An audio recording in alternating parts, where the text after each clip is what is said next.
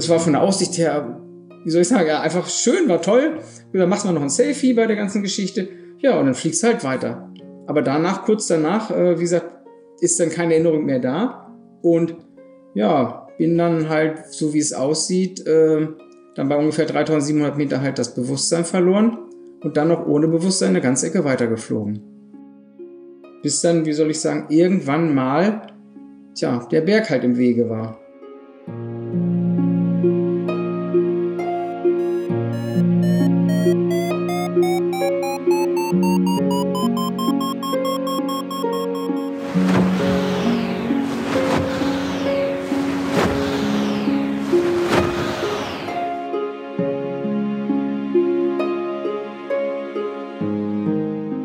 Potsglitz, der Lugleits Podcast. Geschichten aus dem Kosmos des Gleitschirmfliegens. Heute mit Olaf Zaleski und Lucian Haas am Mikrofon.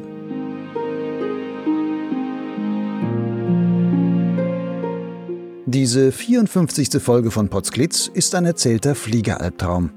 Aber, kaum zu glauben, eine wahre Geschichte. Olaf Salewski, ein durchaus erfahrener Flieger, geht im Schweizer Wallis auf Strecke, verliert dann in großer Höhe das Bewusstsein, crasht irgendwo hoch oben in felsiges Gelände und kommt dann, schwer verletzt und vermutlich unter Schock, nicht einmal auf die Idee, einen Notruf abzusetzen. Stattdessen beginnt er mit dem schmerzhaften Abstieg vom Berg. Was dann folgt, sind sieben bange Tage, verschollen im Hochgebirge. Was Olaf dabei alles erlebt und gewissermaßen auch überlebt, welche Gedanken und Gefühle ihn in seiner Einsamkeit beschäftigen, was ihm Hoffnung macht, was ihn verzweifeln lässt und durch welche wirklich glückliche Fügung er am Ende doch noch gerettet wird, all das ist ungeheuer spannend und hat mir schon bei der Aufnahme die eine und andere Gänsehaut beschert. Ich finde es sehr mutig von Olaf, seine skurrile, in Teilen tragische, aber auch lehrreiche Geschichte so offen zu erzählen. Er tut das in der Hoffnung, dass andere daraus etwas lernen können. Wenn dir der Podcast gefällt und du auch in Zukunft noch mehr hintergründige Geschichten aus dem Kosmos des Gleitschirmfliegens von mir präsentiert bekommen willst, dann unterstütze doch meine Arbeit als Förderer. Ich finanziere Potsglitz und den zugehörigen Gleitschirmblog Lugleits nicht über Werbung, versteckte Sponsoring oder Abogebühren, sondern allein über freiwillige Förderbeiträge meiner Hörer und Leser. Zahlungen sind ganz einfach per PayPal oder Banküberweisung möglich. Alle nötigen Daten findest du auf meinem Blog Lugleits und zwar dort auf der Seite fördern. Olaf, du bist im September 2020 in die Schweiz gefahren. Warum? Ja, ich äh, hatte einen Urlaub geplant im September nochmal, bevor das fliegerische Jahr eigentlich für mich zu Ende mehr oder weniger sein sollte. Hatte ich da geplant, mit einer Gruppe einfach nochmal in die Schweiz zu fahren, ein neues Fluggebiet kennenzulernen und da war ich dann halt auf dem Weg am 12. Samstag dann dahin und wollte mich halt mit einer Gruppe dort treffen. Was heißt, mit einer Gruppe kanntest du die schon oder war das einfach so eine klassische Ich-C-Reise, die man irgendwie bucht und dann trifft man sich dann dort vor Ort und guckt mal, wer so alles da ist? Nee, also ich kannte die, äh, hatte schon bei der, bei dem Veranstalter vorher schon mal, äh, ich sag mal, insgesamt glaube ich drei Veranstaltungen dran teilgenommen, war bis dato eigentlich auch relativ soweit zufrieden und gab auch soweit keine Vorkommnisse da, war soweit eigentlich alles immer okay bei denen. Also ich habe mich da nicht, nicht irgendwie unwohl gefühlt oder solche Geschichten. Es war eigentlich, ja, ein, wie immer. Also ich brauchte auch nicht, nicht viel Betreuung in der Richtung, weil ich sag mal, habe das eigentlich mehr oder weniger nur deswegen gemacht, äh, so eine Betreuung, um einfach ein neues Fluggebiet kennenzulernen, um irgendwelche Geflogenheiten da besser aufnehmen zu können, ohne dass ich mich da groß äh, intensiv mit diesem Fluggebiet beschäftigen muss, ist das so immer für mich so die einfache Art und Weise, das neue Fluggebiet halt mal kennenzulernen. Du fliegst aber ja schon ein bisschen länger, so viel ich weiß. Ähm, braucht man da noch solche XC-Seminare oder warum, also was ist das, warum bucht man sowas, wenn man die Erfahrung hat, die du schon hast? Erzähl mal so kurz den Hintergrund. Für mich ist es hauptsächlich da gewesen, um äh, das Fluggebiet kennenzulernen. Ich sag mal, das war ganz neu für mich da in der Schweiz auch. Wo war das wenn denn? ich jetzt das mal nach Österreich in, das war in Fisch. In Fisch. Im Fischertal. Also Wallis, vom Aletsch-Gletscher. Hochgebirge, Genau. Hochalpen. Genau. Richtig schönes Streckenfluggebiet. Hm, genau, richtig schönes Streckenfluggebiet. Ich habe gesagt, Mensch, machst du mal wieder so eine Gruppe, weil fliegerisch brauche ich es nicht, sondern eher einfach, um ein bisschen Hintergrundwissen zu bekommen vom Gelände her. Das ist so, so, wie halt die Windverhältnisse nochmal da sind, worauf man vielleicht achten sollte. Das ist so eigentlich der Hauptgrund gewesen. Dann bist du also in die Schweiz gefahren und am nächsten Tag ging dieses XC-Seminar los. Was war für diesen Tag der Plan? Also mein Plan war im Endeffekt einfach, ich sage ganz ehrlich, ich gehe da immer ein bisschen sehr unbedacht an die ganze Geschichte ran. Also ich plane da nicht äh, so hundertprozentig äh, von A nach B zu fliegen, weil, wie gesagt, ich kannte das Fluggebiet nicht, habe einfach gedacht, okay, nimmst du das mit, was geht. Und äh, habe auch kein Problem, irgendwie mal auf Strecke zu gehen, eine Außenlandung zu machen. das ist nicht, nicht, wo ich Angst vor habe. Hab gesagt, nimmst du den Tag so gut mit, wie es halt machbar ist und versuchst so viel rauszuholen, wie es geht. Hat ja dann auch soweit ganz gut geklappt, sind dann so, ich glaube mal, war so zehn, halb elf, sind wir dann eigentlich erst hochgekommen auf den Berg, muss noch ein bisschen warten und habe dann eigentlich eine gute, ja, guten Zeitpunkt abgepasst, um zu gucken, ja, jetzt langsam ist die Thermik halt durch könntest du starten, dass du halt auch mal oben bleibst und nicht, wie gesagt, gleich wieder absäufst und den Tag auch vernünftig nutzen könntest. Wie waren dann so, ich meine, du bist dann gestartet, wie waren dann so die Bedingungen? War das wunderschönes September-Herbstfliegen oder heftige Thermik? Wie war das? Ich kann immer nur von meinem Eindruck halt sprechen. Also ich fand es äh, auch nachher im Flug nachher, es war ein ganz wunderschöner Tag, genauso wie du es gerade beschrieben hast. War ein wunderschöner Herbsttag mit keiner, ich sag mal, Hammer-Thermik gut, meiner Meinung nach eine gut ausgeglichene Thermik. Ich sag, die Sichten waren gut. Äh, wir hatten wenig Wolken. Die Basis lag so bei, ich sag mal so 3700, 3800 Meter. Es war also nicht, nicht groß ruppig, ruppig. Äh, irgendwelche großen Berg- und Talwinde gab es auch nicht, meiner Meinung nach, also von meinem Gefühl her. Und es sah eigentlich sehr, sehr gut aus für den Tag. Also nicht, dass man sagt, oh, es wird jetzt so ein super anstrengender Flugtag, sondern war eigentlich, ja, ich sag mal, ein richtig schöner Streckenflugtag. Das klingt ja alles super, aber irgendwie ist dieser Tag ja dann doch zu deinem Schicksalstag geworden. Was ist da passiert?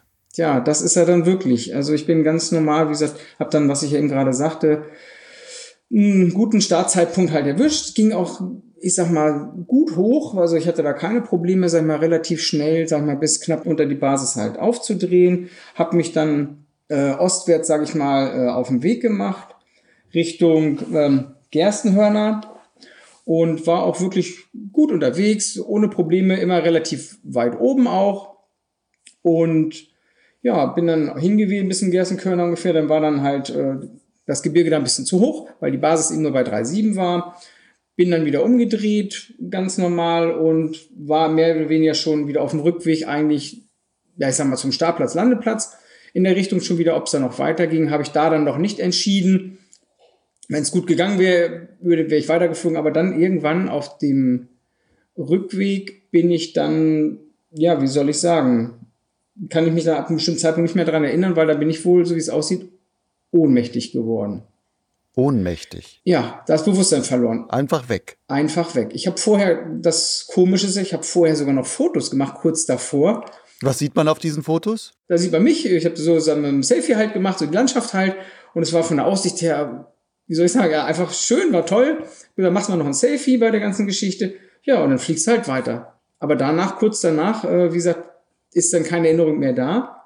Und ja, bin dann halt, so wie es aussieht, äh, dann bei ungefähr 3700 Meter halt das Bewusstsein verloren und dann noch ohne Bewusstsein eine ganze Ecke weitergeflogen. Bis dann, wie soll ich sagen, irgendwann mal, tja, der Berg halt im Wege war. Du bist dann bewusstlos gegen diesen Berg geflogen? Ja. Wahrscheinlich. Aber du kannst dich gar nicht dran erinnern. Nein, Wo, wann, nein. Ab wann weißt du denn wieder oder ab wann warst du wieder so bewusst, dass du sagst, ja, hm, wo bin ich jetzt hier? Das war relativ spät. Also ich sag mal, ich habe so ein, so, also mir fehlt so, so ein ganzer Zeitraum von guten dreieinhalb Stunden. Der fehlt mir einfach komplett. Der ist auch nicht wieder, bis jetzt nicht wieder zurück und man fragt ja, erinnerst du dich an irgendwas wieder? Muss ich sagen, nee. Also davon ist nichts, nicht mal ansatzweise irgendwas wiedergekommen. So irgendwelche Bruchstücke, an die man sich erinnern konnte, gar nichts. Ich kann mich nur daran erinnern, dass ich dann irgendwann da wohl gestanden habe. Ich war, saß nicht mehr im Kurzzeug, daran kann ich mich auch nicht erinnern, wie ich mich vielleicht ausgeschnallt habe, wie ich den Helm abgenommen habe, mir so eine, ich sag mal, so eine Schirmmütze aufgesetzt habe. Das ist alles nicht da. Da gibt es keine Erinnerung dran. Ich weiß auch nicht, was ich ihm sagte, auch den, den Helm, den habe ich irgendwie gar keine Erinnerung mehr, wo der überhaupt ist weiß ich nicht. Und auch äh, es tat zwar dann weh am Körper an einigen Stellen und nicht wenig weh. Und äh, am Kopf habe ich dann halt auch später erst gemerkt, nachdem ich mal irgendwie auf die Mütze gefasst habe, dass die oben drauf so ein bisschen hart gewesen ist. Und dann auch erst festgestellt, an der Mütze dass das Harte eben durch eine relativ große Kopfwunde gekommen ist, die ungefähr 20 bis 25 Zentimeter lang war und dass das eigentlich so eingetrocknetes Blut gewesen ist. Oh, so eine richtige Platzwunde dann da? Ja, eine richtige Platzwunde ist gut. Ich sage mal 25 Zentimeter lang. Die war schon etwas mehr als nur so eine kleine Platzwunde. Ich denke mal, wenn ich, nehme ich jetzt einfach mal vorweg, äh, gleich ins Krankenhaus gekommen wäre, hätte man die vielleicht genäht. Mhm. Aber wie gesagt, die dann nachdem man mich ja dann, aber kommen wir ja später nochmal drauf zu, wo man mich dann später mal gefunden hatte, dann war es dann halt, ich sag mal, schon relativ spät dann dafür, denke ich mal. Das heißt, du sagst, dir fehlen dreieinhalb Stunden. Als du wach oder ja wach bewusst wieder geworden bist, warst du irgendwo, dein Helm war weg, deine Ausrüstung war irgendwie schon ein bisschen zusammengepackt oder was auch immer? Nee, die lag da noch so irgendwie. Aber da kann ich mich, wie gesagt, wie die lag, kann ich mich nicht erinnern. Ich habe die Ausrüstung dann ähm, irgendwie, weil es wurde dann schon langsam dämmerig, äh, irgendwie einfach zusammengerafft, sag ich mal, ganz grob in den, in den Packsack gesteckt, aber nur, wie gesagt, den Schirm halt, äh, das Gurtzeug nicht. Warum nicht? Ich kann es nicht sagen. Ich stand, habe auch immer noch, also lange Zeit das Gefühl gehabt, auch im Krankenhaus später, dass ich einfach noch, noch ein bisschen neben mir gestanden habe die ganze Zeit. Äh, deswegen kann ich dir das nicht erzählen, warum ich da bestimmte Sachen gemacht oder nicht gemacht habe. Das kann ich dir nicht sagen, weil es wird dann halt schon immer dunkler und hab den einfach nur so zusammengerafft, was halt so, so im Groben halt ging. Hast du denn da in dem Moment verstanden, soweit man das überhaupt noch nachvollziehen kann, dass du sagst, oh, mir ist ein Unfall passiert? Und hast du dann gesagt, okay, wo ist mein Handy? Ich muss jetzt irgendwo anrufen und muss Bescheid sagen hier, ich wähle mal 112 oder was auch immer? Ja, genau, das ist, das ist schön, dass du das ansprichst, aber genau das ist der Punkt. Ich kann dir nicht sagen, warum ich das genau in dieser Situation nicht gemacht habe. Nicht gemacht. Du lagst da. Ich stand schon eigentlich mehr oder weniger oder hockte. Ähm, das kann ich dir nicht sagen, aber wie gesagt, ich hatte ja, bin ja aus dem Gurtzug irgendwie raus, muss ich ja. Ja, und dann stand ich da und dann habe dann irgendwie halt, wie gesagt, das zusammengerafft. Ich hatte zu dem Zeitpunkt keinerlei Gedanken daran, weiß auch nicht warum, nicht das Telefon zu nehmen, welches auch einen Schaden genommen hat. Also ich sag mal so Funkgerät, Vario, das war alles kaputt. Das Telefon war auch, ich sag mal in Anführungsstrichen kaputt. Das hatte dann so ein Riss halt äh, im Display, aber das funktionierte glücklicherweise noch. Und da kann ich dir nicht sagen, warum ich da zu dem Zeitpunkt nicht, äh, wie du schon so schön gesagt hast, einfach den Notruf abgesetzt und gesagt, Leute, hier Hilfe, solche Geschichten, keine Ahnung. Muss allerdings davor wegnehmen, äh, dass ich, als ich in die Schweiz gefahren bin, auch schon ein bisschen Probleme mit meinem, mit meinem ähm, Netzanbieter hatte, weil wir da eben mit dem, mit den, das mit den Flats und das alles nicht so geklappt hat, wie wir uns das vorgestellt hatten. Aber das nur noch mal so am Rande und deswegen war ich da schon so ein bisschen, wie gesagt, so ein bisschen angefressen, auch was nachher so die Verbindung, äh, wo wir noch später bestimmt drauf zurückkommen, mit zu meiner Frau, äh, dass sie mich dann irgendwann nicht vermisst hat und solche Geschichten. Und da hatten wir halt schon Probleme am Anfang, äh, dass sie dann kein Netz hatte und das, der Netzaufbau nicht funktioniert hat und, und, und das war dann halt, ja, dann später nochmal eine andere Geschichte, die dann eben dann auch noch zum Tragen kommt, leider. Da, wo du gelandet bist oder eingeschlagen bist oder zumindest da, wo du dann wach geworden bist und das äh, so langsam realisiert hast.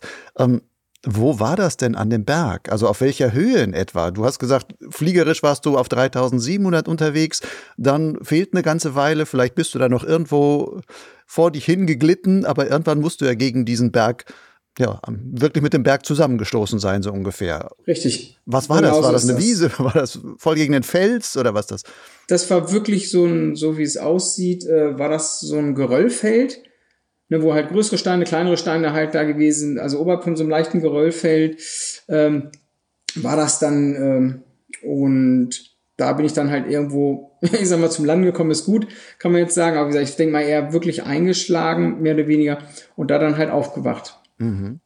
Also es war wirklich auf dem Berg, es war so eine Höhe nachher so von, ich sag mal so 3200 Meter ungefähr. Das war die Höhe, wo ich eingeschlagen bin.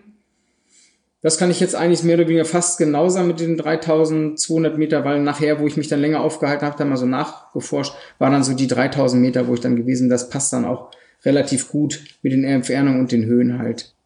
Du hast gesagt, es war schon Nachmittag, es wurde dann vielleicht auch langsam dunkel. Genau. Was hast du denn dann gemacht? Was war dein Plan? Du hast keinen Not, kein Notruf abgesetzt. Was war stattdessen? Also, was war deine Idee? Was wolltest du machen? Ja, runter. Ich sag mal runter, weil ich sag mal oben, äh, was war halt ein Geröllfeld? Ich sag mal, da war im Endeffekt ja nichts. In den Schweizer Bergen hat dann gesagt, okay, du musst hier jetzt runter. Und das habe ich dann auch genauso gemacht. Und dann habe ich eben wie ich ja eben schon gesagt hatte, einfach meine Ausrüstung genommen, den Berg halt runtergerollt, weil ich konnte sie nicht tragen, weil ich hatte ja unheimlich viele Verletzungen äh, von getragen, also tragen war nicht möglich. Hab dann dieses Geröllfeld, das war relativ steil auch, runtergekullert. Die Ausrüstung. Die Ausrüstung. Beziehungsweise, du hast gesagt, du hast nur den Schirm in den Sack gepackt. Das Gurtzeug hast du oben liegen lassen, oder wie? Nein, das Gurtzeug habe ich auch so genommen. Dieses beides habe ich dann getrennt immer vom, von diesem Geröllfeld halt runtergerollt. Verrückt. Nachts dann halt. Und dann habe ich ganz, habe ich dann anstatt, habe ja keine Taschenlampe, habe dann das Telefon genommen mit der Taschenlampenfunktion, um dann eben die Ausrüstung, die ich runtergerollt habe, die ist dann ja immer ein bisschen weiter gerollt, als ich gucken konnte in der Nacht und musste dann wirklich das Telefon halt nutzen, als beziehungsweise die, Telef die Taschenlampenfunktion des Telefons nutzen, um die Ausrüstung zu suchen, die immer dann runtergerollt ist. Die ist ja nun teilweise 20, 25 Meter gerollt, auch mal 30 Meter und habe die dann immer wieder suchen müssen. Das eine ist ein bisschen nach rechts gerollt, das andere ein bisschen nach links gerollt und war dann halt nicht ganz so einfach, halt durch die Felsen, Steine halt durch und habe dann, dann nachts immer die Ausrüstung wieder zusammengesucht, die dann runtergerollt ist, damit ich sie dann immer wieder weiter runterrollen konnte. Ich selber bin dann immer auf allen Vieren, ich sag mal, auf dem Hosenboden mehr oder weniger, auf dieses Geröllfeld dann da ja runtergerutscht, geglitten, gekrochen mehr oder weniger bis sich dann irgendwann mal, äh, ja, bis dann irgendwann hell wurde und ich dann, na, wie soll ich sagen, an so einem leichten Plateau angekommen bin, wo halt auch etwas größere Felsen waren, aber wo es dann halt an der Ecke schon etwas flacher gewesen ist. Wo man hätte, ich sag mal, auch wieder starten können, rein theoretisch. Du sagst, wo es wieder hell wurde. Das heißt, dieses Runterlaufen und runter Schmeißen von deiner Ausrüstung und runterkullern und dem hinterher krabbeln und sonstiges, das hast du die ganze Nacht durchgemacht? Ja, das hat eine ganze Nacht gedauert. Das hat wirklich die ganze Nacht gedauert. Bis ich dann da unten an diesem, diesem, ja, ich sag mal, am Ende des, des Geröllfelds, äh, wo es dann eben wirklich flach wurde, eben angekommen bin, das hat die ganze Nacht gedauert. Weil wie gesagt, ich konnte ja, also ich nehme es mal vorweg, also die Verletzung, was ich im, im, dann im Krankenhaus erfahren habe, waren ja nun, äh, dass das Becken mehrfach gebrochen gewesen ist, dass einige Wirbelfortsätze abgebrochen sind, also es waren vier Stück, Wirbelfortsätze, die weggebrochen sind, eben einen Leberriss hatte und eben diese 20 cm bzw. 25 cm Kopfwunde mit einer noch einer leichten Kinnverletzung. Und dementsprechend war meine Geschwindigkeit wohl dann auch nicht allzu schnell, um da diesen Berg halt runterzukommen zumindest das Geröllfeld. Da muss man doch auch irre Schmerzen haben. Ich meine, Hüftbruch und sich dann ein Geröllfeld runterkrabbeln und dann äh, Sachen, wenn du sagst, Sachen runterschmeißen, das sind ja alles auch immer Bewegungen. Du musst immer ein Gewicht hochheben. Zum Beispiel, was hast du denn zum Beispiel als Gurtzeug? Ich nehme an, als ein bisschen erfahrener Streckenflieger wahrscheinlich fliegst du ein bisschen so, so ein klassisches Liegegurtzeug, was ja auch dann, dann wieder sein Gewicht auch hat und so.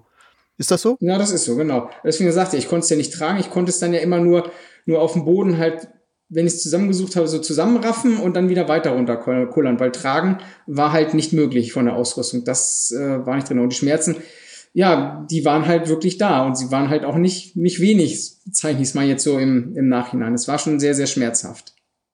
Und auf dieser ganzen Zeit, auch diese ganze Nacht, bist du nicht auf die Idee gekommen zu sagen, halt, stopp mal, hier stimmt was mit mir nicht. Oder mit der ganzen Situation, ich sollte einfach mal einen Notruf absetzen, selbst wenn die mich erst morgen früh hier vielleicht holen können. Nee, genau dieser Gedanke ist mir komischerweise nie gekommen in der Situation. Das ist ja verrückt. Das ist ja wie so, ja, wahrscheinlich wie so eine Schockreaktion des Körpers auch, wo der das, das einfach in dem Moment gar nicht wahrhaben will, sondern nur auf Überlebensmodus schaltet. Genau, wo der dann einfach, denke ich mal auch, dass er einfach nur funktioniert und, und die irgendwann mal eingespielten Sachen im Kopf einfach zusammensetzt und sagt einfach machen. Jetzt bist du diesen Hang runtergekrochen, sagst, du kamst dann auf so einem leichten Plateau an, dort hätte man auch starten können. Hast du wirklich daran gedacht, ob du da dann runterfliegst? Ja, ganz ehrlich. Ich war ja dann, das war dann, war dann, war dann ja, äh, wurde dann ja hell und habe gesagt, so, hier kommst du ja so, es ist, war ja noch, jetzt haben wir relativ weit oben. Hab gesagt, okay, ja, hm, so mit runterlaufen, das wird nix. Ne, das ist, bis du da unten bist, das dauert ja ewig und solche Geschichten und da denkt man aber auch irgendwo möglichst schnell irgendwo hinzukommen. Hab dann wirklich diesen Gleitschirm da ausgelegt, das Gurtzeug da hingepackt und hab äh, versucht, den, den Schirm dann wirklich wieder startfähig hinzubekommen.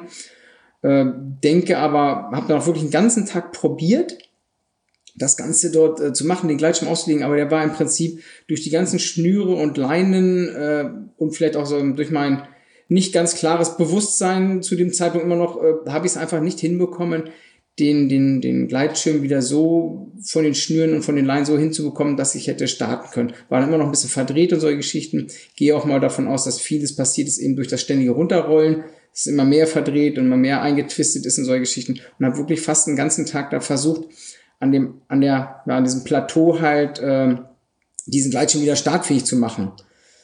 Aber wie gesagt, es ist mir dann auch nicht gelungen und habe dann wirklich, wie du dann sagst, dann ist dann irgendwann ja immer mehr so der, der ich sag mal so, dieses Bewusstsein vielleicht, das, das, das reelle Bewusstsein gekommen, wo ich sagte, Mensch, Notruf absetzen. Ne? Aber das war wirklich erst am Ende dieses, sagen wir, zweiten Tages. Du hast den ganzen Tag schon probiert, versucht, deine Leinen zu entwirren, was nicht geklappt hat, so, und dann irgendwann hast du gesagt, okay, jetzt sollte ich mal einen Notruf absetzen. Genau in dieser Richtung, genau. Das konnte ich jetzt aber jetzt nur nachvollziehen, weil ich eben bei meiner Frau dann später mal geguckt habe. Bei mir am Telefon konnte ich es nicht mehr nachvollziehen. Aber ihr wann so dieser, diese SMS wohl eingegangen ist. Ob das dann, es war so gegen 16 Uhr oder sowas, gegen, gegen 15.30 Uhr. Da habe ich dann dementsprechend wohl eine SMS geschrieben, ihr und auch einem aus dieser Gruppe. Aber selbst mal an diese SMS, die ich meiner Frau geschickt habe, an die habe ich null Erinnerung, dass ich ihr überhaupt was geschickt habe, sondern an was ich mich erinnern kann, ist, dass ich nur eben einem aus der Gruppe geschrieben habe, äh, nicht, dass ich Hilfe brauche, sondern auch da nur komischerweise, dass ich äh, Rückenprobleme habe und dass ich nicht mehr dabei bin. Das heißt, du hast dich, du hast dich einfach aus der Gruppe gewissermaßen abgemeldet. Und die sind davon ausgegangen, ach, der Olaf, warum auch immer, der hat Rückenschmerzen, der kommt jetzt nicht mehr. Genau so in der Richtung. Er hat sich zwar schon ein bisschen, noch ein bisschen gewundert, dass da wohl so viele, äh, hat er mir dann im Nachhinein gesagt, so viele Rechtschreibfehler wohl drinne waren in diesem, diesem Text, was ich geschrieben hatte. Ja, und dann gehe ich mal davon aus, dass die Gruppe davon ausgegangen ist, äh, ja, dass er wohl nicht mehr dabei ist. Mhm. Und deiner Frau, was hattest du der geschrieben? Hast du auch nur geschrieben, du, ich habe Rückenschmerzen? Ja, genau, so in dem Sinn. Ich habe wohl irgendwie die wohl vielleicht nur weitergeleitet, aber wie gesagt, die, die auch nur, dass ich im Rückenproblem nicht dann eben erstmal raus bin aus dem Fliegen und danach war das Telefon leider leer. Ich konnte mehr als diese zwei SMS nicht mehr versenden. Mhm. Das, um jetzt das nur zu verstehen. Du bist da jetzt runtergeklettert. Zweiter Tag. Du hast zwei SMS verschickt, aber nicht gesagt, ich brauche unbedingt Hilfe, sondern nur, ich habe Rückenprobleme und ich fliege jetzt erstmal nicht mehr. Mehr war aber nicht. Man konnte nicht aus dieser SMS herauslesen, dass du in einer wirklichen absoluten Notlage irgendwo am Berg hockst. Nee. Also ich denke mal, dass man das aus dieser SMS hätte nicht, nicht ersehen können. Genau. Okay. Jetzt ist der zweite Tag, es ist nachmittags, dein Handy ist leer, du hockst an einem Startplatz, von dem du nicht starten kannst, ähm, dein Schirm ist ähm, durcheinander gewuselt und du verstehst so langsam, dass du in einer Notlage bist. Wie geht's weiter? Dann, da es ja schon relativ wieder spät war an dem Tag, halt äh, brauchte ich da nicht, nicht weiter drüber nachdenken. Ich sage mal, das mit dem, mit dem Gleitschirm habe ich ja probiert gehabt. Äh, das funktioniert nicht, also war nicht äh, startfähig mehr in dem Sinne oder ich habe es halt zu dem Zeitpunkt nicht hinbekommen. Ja, noch irgendwo hingehen nachts war keine Option und habe dann gesagt, okay, Gleitschirm hast du hier. Da war dann so ein etwas größerer Felsen auf diesem, an diesem Plateau halt, wo ich gesagt okay, dann musst du jetzt halt eine Nacht hier bleiben. Mhm. Hab dann versucht, das Beste draus zu machen, hatte dann zu dem Tag auch noch mal ein ein, ein, zwei Wärmepacks noch mit für die, für die Handschuhe, die ich mir mal sicherheitshalber eingepackt habe. Habe gesagt, Mensch, es wird ja relativ kühl die Nacht, machst du die auf, wenn es dunkel wird und packst dich da in seinen Gleitschirm nachher ein, dass du so ein bisschen halt geschützt bist. Als Zudecke und solche Geschichten. Und habe das dann halt so gemacht, halt die Nacht da in diesem Gleitschirm, ja, unter dem Gleitschirm halb verbracht da, an dem Gurtzeug so, so ein bisschen, ich sag mal, angekuschelt, damit es ein bisschen wärmer ist die Nacht halt und habe da dann die, die Nacht halt verbracht. Hast du auch geschlafen oder ist das so, dass man sagt, Schmerzen, sonst was, Situationen, man wacht eigentlich diese Nacht dadurch, hockt irgendwo am Fels unter seinem ähm, Gleitschirm zusammengekauert? Ja, es ist so, dass, äh, wie gesagt, durch die Schmerzen, also ich denke mal, also durchschlafen kannst du nicht, weil, wie gesagt, durch die Schmerzen, wenn du ein bisschen falsch liegst und so, das tut dann natürlich weh, da bin ich auch zwischendurch ein paar Mal aufgewacht, aber ich habe dann wohl auch ein paar Momente, ich sag mal, geschlafen, ja trotz der Situation, trotz der Kälte, wo ich dann nachts eben auch mal aufgewacht bin wegen der Kälte, aufgewacht wegen den Schmerzen. Aber ich denke mal so im Großen und Ganzen habe ich auch mal so vielleicht mal ein, zwei Stunden mal in einem Stück mal schlafen können oder ruhen können. Ja, ich meine, du hast ja auch die Nacht davor schon durchgearbeitet, indem du dich diesen Hang darunter gearbeitet genau. hast. Der, irgendwann wird der Körper wahrscheinlich von selber einfach in einen absoluten Dösschlaf dann zwischendurch verfallen. Jetzt hast du die Nacht durchgeschlafen, nächsten Morgen, wieder geht die Sonne auf, du bist immer noch oben am Berg. Du weißt, du hast kein Handy mehr. Wahrscheinlich verstehst du jetzt langsam deine Notlage, in der du bist. Was hast du dann gedacht? Sagst du, scheiße, ich bin jetzt hier verloren, hier oben, oder was muss ich tun? Also da ist, ist wirklich so dieser, dieser Überlebensinstinkt gekommen. Ich sag mal, was sind jetzt einfach gucken, ist Situation, äh, was machen wir draus, wie kriegst du das jetzt hier eventuell hin? Weil ich sag mal, abholen war dann zu dem Zeitpunkt keine Option, weil wer sollte mich hier finden, wer sollte mich ja irgendwie suchen in der Richtung? Keine Ahnung, habe gesagt, okay, gut, es gibt nur eine Option halt für dich, irgendwie weiter abzusteigen. Möglichkeiten waren halt relativ schwierig äh, abzusteigen, weil da, wo dieser Startplatz war, ging es dann halt zu einer Seite relativ steil runter. Da konnte man halt nicht runtergehen, weil das war äh, ja eigentlich in der Nähe vom Aletsch-Gletscher, mhm. wo ich dann runtergekommen bin. Und äh, da gab es halt mehr oder weniger nur eine Richtung. Nicht direkt den kürzesten Weg ins Tal halt runter, sondern ich musste mehr oder weniger am Hang, am Hang entlang, wo es dann leicht weiter bergab ging runter halt. Das wirklich, also dieses Alitsch-Gletschertal halt da dran lang und habe gesagt, äh, es hilft halt nichts. Ich muss hier weg, hier wird keiner kommen. Äh, versuch's halt irgendwie mit den Verletzungen weiter runterzukommen. Die Ausrüstung konnte ich natürlich nicht mitnehmen, weil die konnte ich nicht tragen. Das hatte keinen Sinn. Hab dann dementsprechend alles vernünftig eingepackt, soweit es halt möglich war den Packsack da an so einem Felsen halt stehen gelassen und habe dann eben mich versucht, da ja so peu à peu weiter runter zu schleppen. Was ja dann auch mehr oder weniger halt geklappt hat den Tag. Jetzt nur vom Verständnis auch hier. Jetzt steht deine Ausrüstung da oben, wahrscheinlich steht sie dort immer noch.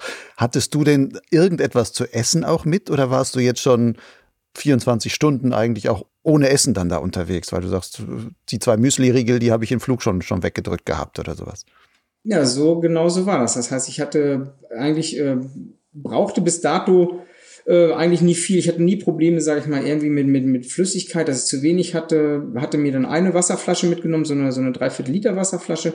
Das reichte bislang auch immer, ohne dass ich Probleme damit bekommen habe. Und die war natürlich äh, an diesem ersten Tag, wo ich auf diesem Plateau war, natürlich ausgetrunken. Da hatte ich halt das Glück, sag ich mal, dass da noch so vom Gletscher so ein leichter Rinnsal gewesen ist, vom Gletscherwasser, was da halt so runterging. Und da ging das dann noch relativ ganz gut. Also ich habe dann erstmal eine Wasserflasche ausgetrunken und habe dann eben dieses, ja, von diesem Rinnsal halt da das gemacht. Habe dann, bevor ich dann eben weiter runter bin, meine Flasche nochmal voll gemacht und bin dann halt weiter runter. Essen war natürlich nichts da. Also das ist, da war nichts. Das heißt, weiter runter, du hast nur das mitgenommen, was du am Mann hattest, plus eine Wasserflasche in der Hand so ungefähr. Genauso. Das, was ich anhatte an, an Kleidung und eben äh, die eine Wasserflasche. Das Gelände war unwegsam, das heißt, es gab da keinen Wanderweg, sondern du bist einfach jetzt quer Wald ein, quer ähm, Fels ein quasi. Hast du dich da längst geschleppt, muss man ja wahrscheinlich sagen. Das ging ja wahrscheinlich alles ziemlich langsam. Genau, das ging alles ziemlich langsam, weil jeder Schritt, ich sag mal, jeder Fehltritt, jedes, ich sag mal, Wegknicken an irgendeinem Felsen, irgendeinem Stein war natürlich höllisch schmerzhaft. Ne, also war es dann wirklich, ich sag mal, wie ein Schneckentempo halt da ganz, ganz langsam runter, soweit es halt ging. Mhm. Ne, so lange, bis ich äh, dann von oben irgendwo in weiter Ferne, meiner Meinung nach, weil das ist ja so eine, so eine, so eine ja, ist relativ. So eine, so Für eine Schnecke, wenn du sagst, genau, du, du warst als Schnecke unterwegs, ist natürlich wahrscheinlich Distanzen, die man zurücklegt, wo man denkt, das ist jetzt schon sehr weit, ist dann als Schnecke wahrscheinlich dann ähm, gar nicht so weit. Aber du hast was gesehen oder irgendwie Hoffnung, etwas Hoffnungsvolles gesehen und sagst, da muss ich hin? Genauso ist. Ich habe dann von oben gesehen, das sah aus der Entfernung halt aus wie, ja, wie so Hütten, so klein. habe ich gedacht, oh Mensch, das sieht da so, so prima aus. Mensch, in die Richtung äh, gehst du dann, versuchst dann nicht weiter dahin zu gehen. Und habe das dann auch gemacht. Ähm, hat sich dann aber so im Nachhinein herausgestellt, dass das ein Trugschluss gewesen ist. Dass es leider nur so ausgesehen hat wie Hütten. Es war so eine ja, so eine Beobachtungswetterstation, Anführungsstrichen, von der Universität Zürich, was ich halt im Nachhinein dann eben erfahren habe, die die andere Seite von dem von dem äh, Gelände halt angeguckt habe, wo so Muren abgingen. Da war dann auch so, konnte man auch sehen, dass da so, so Muren schon weg waren und die haben dann wohl so eine Station da aufgestellt, um das halt weiter zu beachten. Und da bin ich dann halt hingegangen. Aber ja gut, war dann aber nichts mit Hütte, sondern da war so ein, also so ein Solarpanel und so eine Alubox und so eine Kamera und Messgerät standen da. Das war dann aber eigentlich auch alles. Also nichts mit, mit Hütte. Nichts mit Dach überm Kopf oder sonstiges, sondern halt nur diese, äh, ja, wie du sagst, äh, wie, wie so eine Wetterstation mäßig. Genau, wie so eine Wetterstation mäßig. Da bin ich dann angekommen, habe gesagt, oh, ja, keine Hütte, aber habe dann halt natürlich wieder ein bisschen Hoffnung geschöpft halt, weil ich sah, so eine Wetterstation hat ja vielleicht irgendwo was. Dann habe ich dann geguckt, äh, was da für Instrumente halt verbaut waren. War eine Kamera verbaut und äh, war halt so eine große Alukiste. Da waren so ein bisschen Papier, Pappkartons von irgendwelchen Materialien halt noch drinne. Und habe gesagt, ja, was machst du denn? Machst, versuchst sie mal irgendwie bemerkbar zu machen, weil da halt so eine Kamera mit drauf war. Ich wusste aber nicht, was für eine das genau ist. Sah mehr aus wie so eine, ja, so eine, wie so, wenn halt die Landvermesser so eine Messstation haben, wenn sie irgendwelche Gelände ausmessen. So eine Apparatur war das ungefähr mit so einem, ich sag mal, so einem Eimer oben drüber mit Löchern reingeschnitten. War eigentlich na, relativ witzig, das Ding, was sie da gebaut haben. Und äh, hab dann gesagt, okay, dann guckst du mal, wie du dich bemerkbar machst. Und da war in diesem, diese Alukiste, die war nicht verschlossen, die war auch relativ groß, war so Akku drinne und wie gesagt, so diese Übermittlungsgeschichte per Satellit. Und ja, dann mir so, so ein Pappding da rausgenommen, etwas so mit, äh, so war auch ein bisschen Werkzeug drinne, hab dann so einen Schraubendreher genommen, hab dann da in diese Pappding mal so, brauche Hilfe eingeritzt und äh, das Ganze dann dementsprechend davor diese Kamera gehalten, mich dann da vorgestellt und dann so lange davor, bis ich der Meinung war, äh, das müsste jetzt eigentlich aufgenommen worden sein und übertragen worden sein. Äh, und ja, habe gesagt, okay, das äh, ist ja vielleicht ja immer so ein Hilferuf, dass das vielleicht einer mitbekommt. Und habe dann im Nachhinein oder dann, als ich dann damit fertig war, habe ich dann gesagt, jetzt ziehst du noch hier einfach mal, als das alles wohl übertragen worden ist, einfach mal noch einen Stecker raus. In diese ganze Übermittlungsgeschichte. Weil dann habe ich gedacht, wenn du irgendwo einen Stecker rausziehst, wird dir wohl irgendwo einer, wenn das permanent übertragen wird, ja einer sehen, oh, da ist irgendwas jetzt kaputt, da müssen wir uns mal drum kümmern. Das war so deine Hoffnung. Du hast quasi den, den Notruf per Pappschachtel, also per, per geritzte Pappe abgesetzt. Da steht, brauche Hilfe und dann, wenn das Bild ausfällt, guckt einer hin und sagt, was ist denn da gewesen? Und dann guckt er und findet vielleicht dieses Bild. Wonach hast du denn festgemacht, dass wahrscheinlich dein, deine Aufnahme übertragen worden ist? Sah man irgendwie, blinkt da eine LED und du sagst, ah, jetzt, jetzt sendet er gerade oder sonst was? Oder war das einfach ein Bauchgefühl? Nee, nee, ich habe das, wie gesagt, auch äh, nicht nur einmal, ich habe das mehrmals gemacht, weil diese Kamera, die da drauf war, die hat immer so einen, ja, so einen zeitlichen Rundlauf gehabt. Also die macht immer, die bewegt die sich halt, die machte wohl, so wie es aussah, immer von verschiedenen Positionen halt Bilder und ist dann wieder einmal rumgelaufen fing dann immer wieder von vorne an, nach so einem bestimmten Zeitrahmen. Das habe ich mir dann immer vorher erstmal angeguckt, gesagt, so wie lange braucht die ungefähr, diese Kamera, die da drin ist, bis sie dann dementsprechend einmal diese ganzen Punkte abgefahren hat, äh, um die wohl zu beobachten und dann wieder in die Grundstellung fährt. Und daraufhin habe ich das dann dementsprechend dann zweimal gemacht, diesen Rundlauf und habe dann, oder dreimal, und habe dann dementsprechend ja diesen einen Stecker halt rausgezogen, wo ich dann der festen Überzeugung war, dass eben dreimal ähm, dann übermittelt worden ist zur Sicherheit und dann erst, wie gesagt, einen von diesen Steckern rausgezogen habe. Mhm. Und wenn du den wieder reingesteckt hast, hast du wirklich sich wieder rebootet und hat neu angefangen und ihr Programm wieder weitergemacht. Genau, man konnte dann, wie gesagt, einen, einen Verbinder halt dann sehen, dass sie dann eben wieder rebootet ist, dass sie, wie gesagt, anfängt zu blinken und solche Geschichten. Und ähm, da bin ich davon ausgegangen, ja, das wird dann wohl irgendwann da angekommen sein. Und auch diese, diese Störmeldung, die man dort halt hat. Das heißt, das war jetzt diese Kamera so dein Symbol der Hoffnung. Du sagst, ich habe hier irgendwie Kontakt zur Außenwelt noch. Ich bin zwar völlig abseits am Arlet-Gletscher hinten drin, irgendwo am Berg, aber hier ist eine Kamera. Ich kann sagen, ich brauche Hilfe.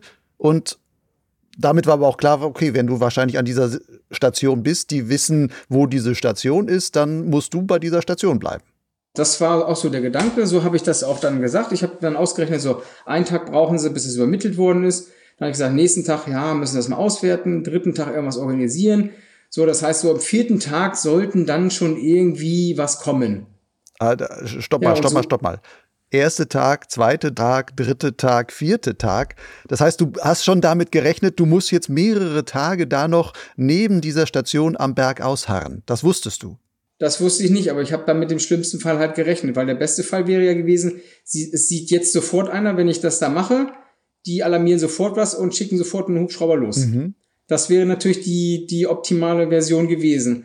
Aber ich weiß, wie es ist, was ich eben sagte. Also einmal muss man gucken, da muss derjenige vielleicht sein Programm da gerade aufrufen, der muss dann gerade gucken, der muss das sehen, dann brauchen sie vielleicht einen Tag, um einfach äh, was zu organisieren. Ja, Hubschrauber kriegen wir einen, kriegen wir keinen und solche Geschichten. So habe ich dann eben ausgerichtet, dass es halt ein bisschen länger dauern wird als nur eben einen Tag. Okay. Jetzt hast du dort oben gesessen.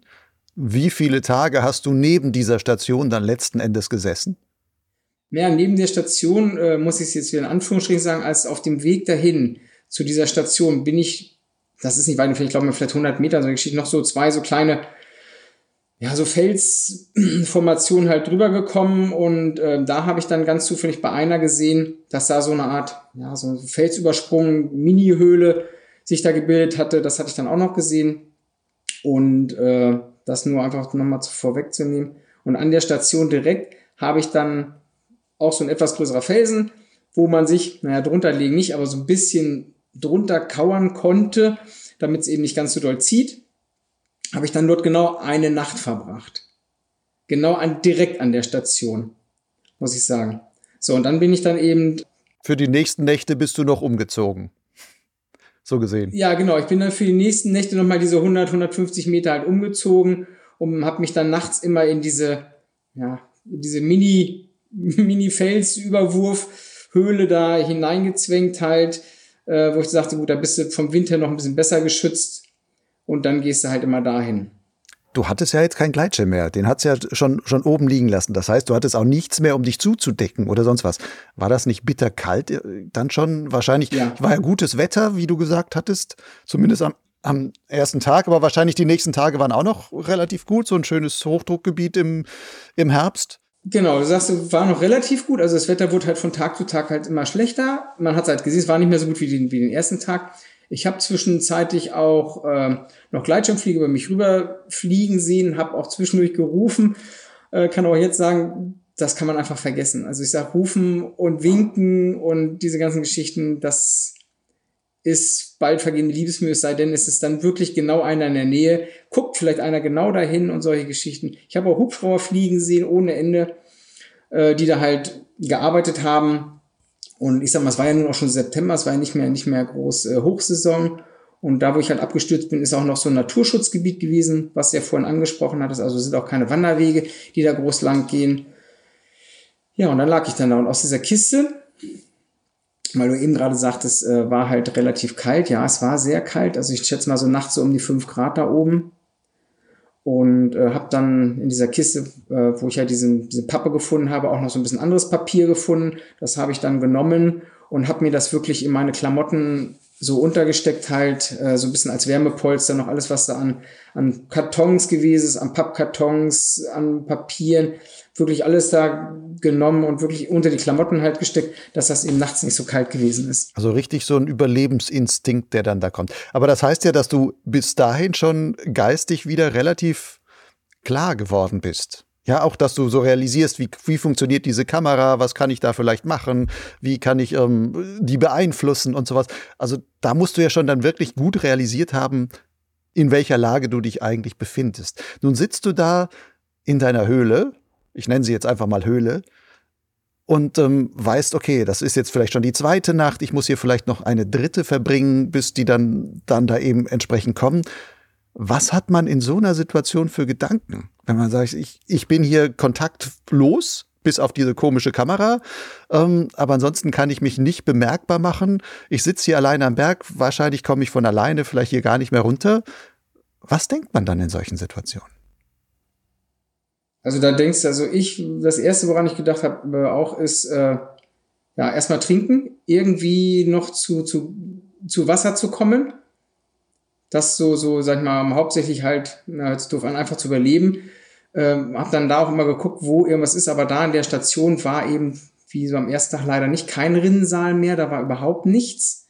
Ne, von irgendwelchen Mini-Bergbächen oder sonstiges, da war gar nichts in der Nähe.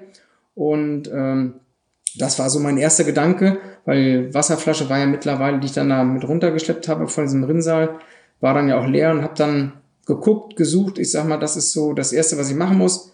Trinken. Trinken ist überlebenswichtig und ähm, gesucht, gesucht, gesucht, aber nichts gefunden.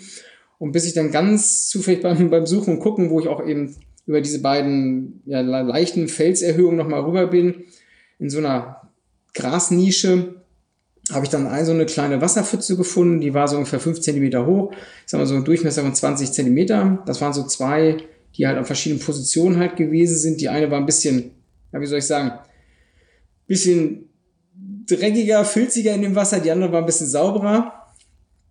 Und äh, habe dann einfach äh, ja die genommen, die halt ein bisschen sauberer war. Habe dann gesagt, ja, wie kriegst du das Wasser jetzt hier raus?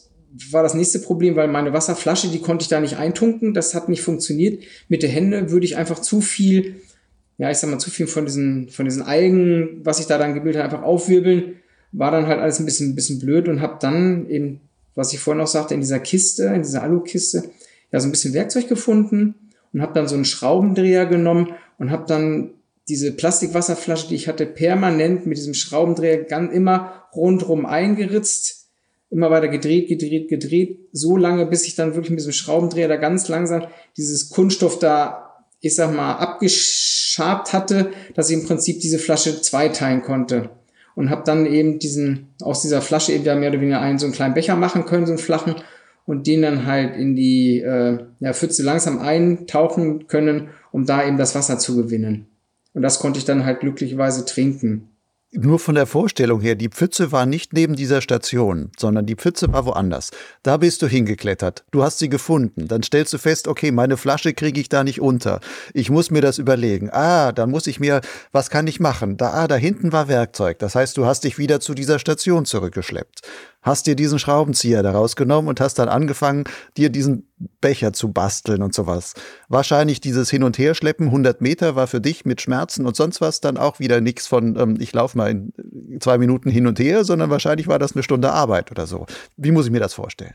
Es ist dann echt über die Überlegung halt, äh, wie weit machst du das? wie weit gehst du? Weil was hältst du jetzt aus? Die Schmerzen oder der Überlebenswille, äh, inwieweit gehst du wieder? Jetzt dieser Gedanke kommt dann auch und äh, was kannst du halt und hört sich ein bisschen blöd an, aber was ist dir das jetzt wert, da nochmal hinzugehen, nochmal was zu trinken oder nicht, wie nochmal bemerkbar machen in diese Höhle da halt, also in der Höhle habe ich mich halt wirklich, wie gesagt, äh, nur nachts aufgehalten, weil tagsüber habe ich gesagt, da musst du draußen sein, falls da irgendwo einer vorbeifliegt äh, oder vorbeikommt. Habe auch wirklich den ganzen Tag immer gerufen, zwischendurch Hilfe gerufen, permanent, also bestimmt, ich sag mal, immer wieder und immer, immer wieder gerufen, in der Hoffnung, dass sich doch einer hört, einer sieht, ganz zufällig.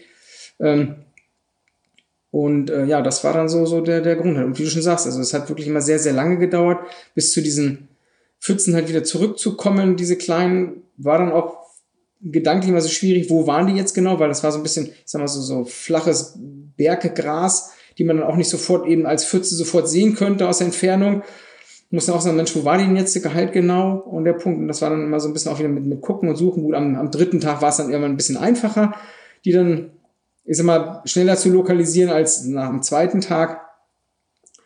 Ja, das war dann halt so die Schwierigkeit halt. Und wie gesagt, den ersten Tag, was du eben schon sagst, habe ich dann nochmal direkt an der Station verbracht und die anderen drei Nächte halt, die dann noch kamen, wirklich in diesem ja, Felsvorsprung. Hab dann da auch wie gesagt, äh, da so mit dieser, war auch noch eine kleine Zange dabei, so eine Kneifzange. Und damit es dann halt nicht so zieht in diesen Felsüberwurf, habe ich dann noch so ein paar bisschen, bis es dieses Gesträuch, was da war, es sah so ein bisschen aus wie Blaubeersträucher. Glücklicherweise, weil die habe ich dann auch noch mal gegessen. Aber ich weiß auch nicht, ob es welche waren. Ich kann es dir nicht sagen. Es waren so, so drei verschiedene Mini-Bären, die da an diesen Hängen so ein bisschen gewachsen sind. Waren nicht größer als so ein, so ein, so ein halber Zentimeter. Und habe gesagt, Mensch, die probierst mal, haben natürlich nach nichts geschmeckt. Aber ich habe gesagt, irgendwie musst du jetzt äh, ja Flüssigkeit zu dir nehmen und habe versucht eben so viele von diesen ja, ich sag, bezeichne mal als Mini-Blaubeeren, da versucht auch so viele zu nehmen, wie es geht. Aber ich sag, bis so eine Handvoll ist, das hat natürlich ewig gedauert, weil es war schon September, da war der Befuchs, glaube ich, auch nicht mehr so toll. Im Sommer wäre es vielleicht schöner gewesen. Und das, wie gesagt, das Wasser war auch nicht so, na, ich sag mal so pralle klar. Der musste es auch noch ein bisschen absetzen lassen im Becher, damit nicht gerade so die ganzen Algen mal mittrinkst. Und das war dann eben so das, was ich halt essen konnte. Wie schmeckt so abgestandenes Bergwiesen-Pfützenwasser? Also ich sag mal, es schmeckte relativ neutral. Ich habe es mir schlimmer vorgestellt, gebe ich ganz ehrlich zu. Also wenn es richtig, richtig muffelig geschmeckt hätte, dann hätte ich es auch nicht getrunken bei der ganzen Geschichte. Das mag vielleicht dann aus, aus der Erfahrung halt von meiner Armeezeit noch kommen. Und äh, das hätte ich dann halt nicht getrunken und solche Geschichten. Ja, mich damit eben verliebt. Man hat gesagt, nimm immer so viel Blaubeeren, wie du kriegen kannst hier irgendwo. Aber wie du schon sagst, es war halt immer sehr, sehr schwierig, weil ich musste ja für jeden, ja, jeden Weg, den ich machte, habe ich halt lange gebraucht. Es war halt immer mit sehr, sehr viel Schmerzen verbunden. Selbst äh, nachts in diesen, diesen ja, Höhle bezeichne ich es mal, war es halt so, dass ich nachts immer aufgewacht bin, so gegen zwei ungefähr, schätze ich mal jetzt, also ich war nicht, nicht lang, eben einfach von der Kälte her, wirklich gefroren habe, da gezittert habe bei der Kälte und dann eben dadurch aufgewacht bin auch. Du sagst jetzt, du schätzt so zwei, du hattest auch keine Uhr am Körper. Ich hatte auch keine Uhr. Das heißt, es war wirklich war so hinein, hineinleben in den Tag auf gewisse Weise, absoluter Survival-Modus, zwischendurch Wasser holen, wenn du sagst, ich brauche mal wieder Wasser, Beeren essen, rumsitzen, Hilfe rufen, Gleitschirmfliegern zugucken. Ich meine, wie häufig gab es dann Situationen zwischendurch, wo du sagst, also wo man so wirklich in sich zusammensackt und sagt so, scheiße, ich bin verloren. Das gab es äh, nicht nur einmal, das gab es so, wie soll ich sagen, das Öfteren. Es geht dann natürlich so, so am ersten äh, und zweiten und dritten Tag, da geht das noch, aber ich sag mal, je länger du da oben bist, halt, äh, je schwieriger wird es halt. Ich sag mal, in dieser Station war es schon, schon ja sehr, sehr ja, belastend dann auch irgendwann, wo du sagst, okay, wie geht's jetzt zu Hause weiter? Es wird dich keiner finden. Wie, ja, hört sich ein bisschen blöd an, wie endest du hier? Ne? Wirst du irgendwann, ich sag mal, dann ja, ich sag mal, verhungern, verdursten, der Körper macht halt irgendwo nicht mehr mit. Äh, wie wird dann das Ende halt sein? Äh, wirst du dann einfach einschlafen und am nächsten Tag nicht mehr aufwachen? Und solche Geschichten. Also man macht sich da schon Gedanken. Wie geht zu Hause weiter? Wie gehen die mit der Situation um? Werden sie dich dann ich sag mal, irgendwann überhaupt mal finden, äh, vielleicht so den letzten Standort vom Telefon mal ermitteln irgendwann und sagen, okay, dann, ab da müssen wir jetzt mal suchen gehen, werden ihn dann irgendwann finden. Also diese Gedanken gehen einem schon durch den Kopf. Vorhin auch, sag mal, wie geht's nach Hause und Entschuldigung. Das ist dann schon, schon sehr, sehr schwierig halt. Ja, das kann ich mir vorstellen. Jetzt, du hast gerade gesagt, letzte Standort vom Telefon. Mhm. Was natürlich gleich die Frage aufruft, okay, letzter Standort, was ist eigentlich so?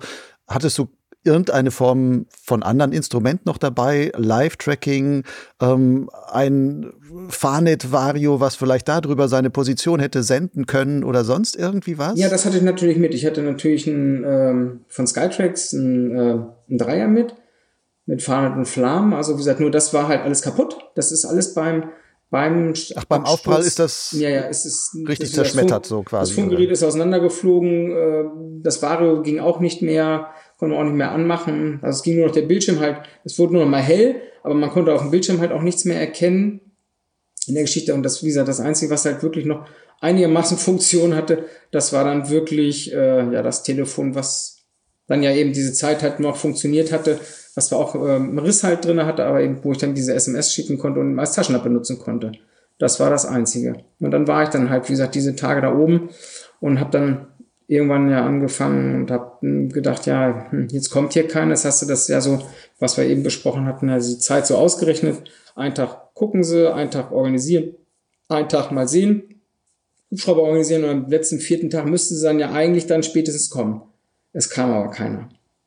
Und ich kann es auch nochmal vorwegnehmen, ich habe, wie gesagt, von denen, äh, von der Station nur ein einziges Mal, also die Polizei hatte später auch nochmal die nochmal angeschrieben. Und ich habe dann später nur noch einmal von denen was gehört, als ich die nochmal angeschrieben habe, da war ich auch schon relativ lange zu Hause, was damit nun ist. Und da haben sie dann immer geschrieben, ja, wir müssen erst mal gucken, wer dafür zuständig ist. Und das war so das Letzte, was ich von denen mal gehört habe von der Uni Zürich. Und seitdem habe ich auch nie wieder was von denen gehört, weder davor noch danach äh, was mit dieser Station ist, dass sie sagen, oh ja, da haben sie ja was rausgezogen und äh, eventuell was kaputt gemacht. Ich habe von denen leider nie wieder was gehört. Du hast auch nie ein Andenken-Foto von denen bekommen, quasi hier die, deine Kameraaufnahme, du mit ähm, Hilferuf eingeritzt in die Pappschachtel. Genau. Nee, nie wieder was von denen gehört, gar nichts. Und dann, wie gesagt, bin ich ja dann eben, ja, nach diesem vierten Tag dann halt da an der Stelle, muss ich sagen, gesagt, so, hier kommt keiner, hier holt dich keiner ab.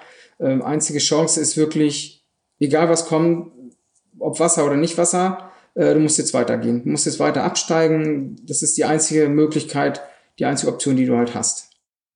So richtig Überlebensinstinkt, der da noch einsetzt und sagt, okay, hier, das reicht nicht, ich muss weitergehen, irgendwie, selbst wenn ich dabei draufgehe, aber zumindest erhöht das meine Chancen, vielleicht doch noch jemand anderen zu treffen.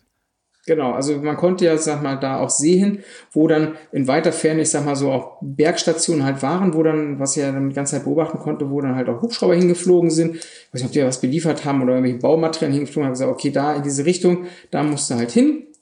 Und aus weiter Ferne konnte man da auch so, so ein so einen Trampelpfad erkennen, aber der war halt sehr, sehr weit weg. Ich weiß nicht, wie viele Tage ich gebraucht hätte, um da hinzukommen, keine Ahnung. Aber das war dann so der einzige Antrieb, um zu sagen, da in diese Nähe musste kommen. Vielleicht geht dann da ja in der Nähe eine hin und das Rufen, wenn ich ein bisschen näher dran bin, hört man dann vielleicht doch schon eher und habe mich dann halt wirklich dann auf den Weg gemacht. Bevor du da jetzt losgelaufen bist, ich meine, du hattest ja da deine Fotos gemacht und sowas. Hast du da noch irgendwie noch eine andere Pappe eingeritzt und hab gesagt, bin weg?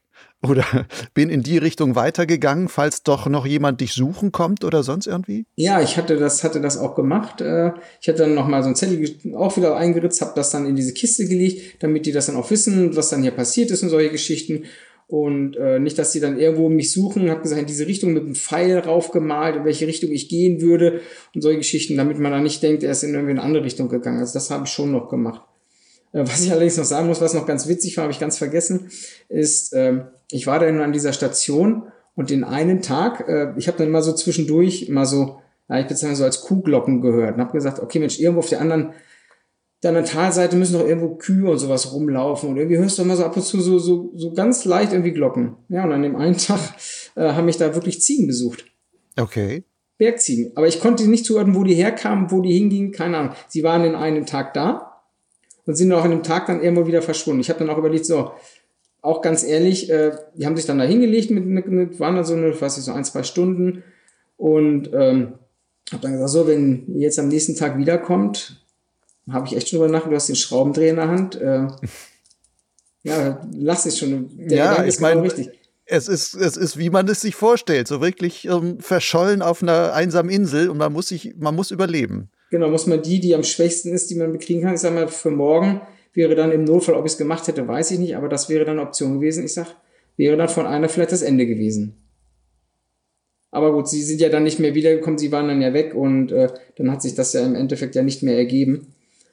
Aber wie gesagt, kommen wir wieder zurück da und ich habe mich dann halt äh, auf den Weg gemacht und versucht dann eben weiter abzusteigen, eben wieder in meinem Tempo, was halt ging und bin dann dann wieder so am vierten Tag, nachdem ich da in der Einstellheit gewesen am vierten Tag, war ja mittlerweile schon der, der fünfte Tag insgesamt da oben und äh, bin dann noch weiter versucht abzusteigen und habe dann ganz, ganz rein zufällig äh, eine einsame Berghütte gefunden. Da habe ich dann wieder ein bisschen, bisschen Hoffnung geschöpft. Was heißt Berghütte? Eine richtige Berghütte oder einfach so ein ja, so eine Biwakschachtel, die irgendwo oben am Berg ist, wo äh, die wirklich nur so, so eine Notunterkunft eigentlich ist. Nee, es, es war schon eine richtige Berghütte. Hab dann erfahren, dass das äh, wohl von so einer Burgschaft äh, wird die wohl äh, dementsprechend, ja, wie soll ich sagen, instand gehalten, gewartet, wird dann eben auch genutzt äh, für einen Schäfer, der dann dort oben wohl im Jahr wohl die Schafe auch betreut, sogenannte Schwarznasenschafe. Aber das habe ich, wie gesagt, erst später erfahren durch die, die mich gefunden haben.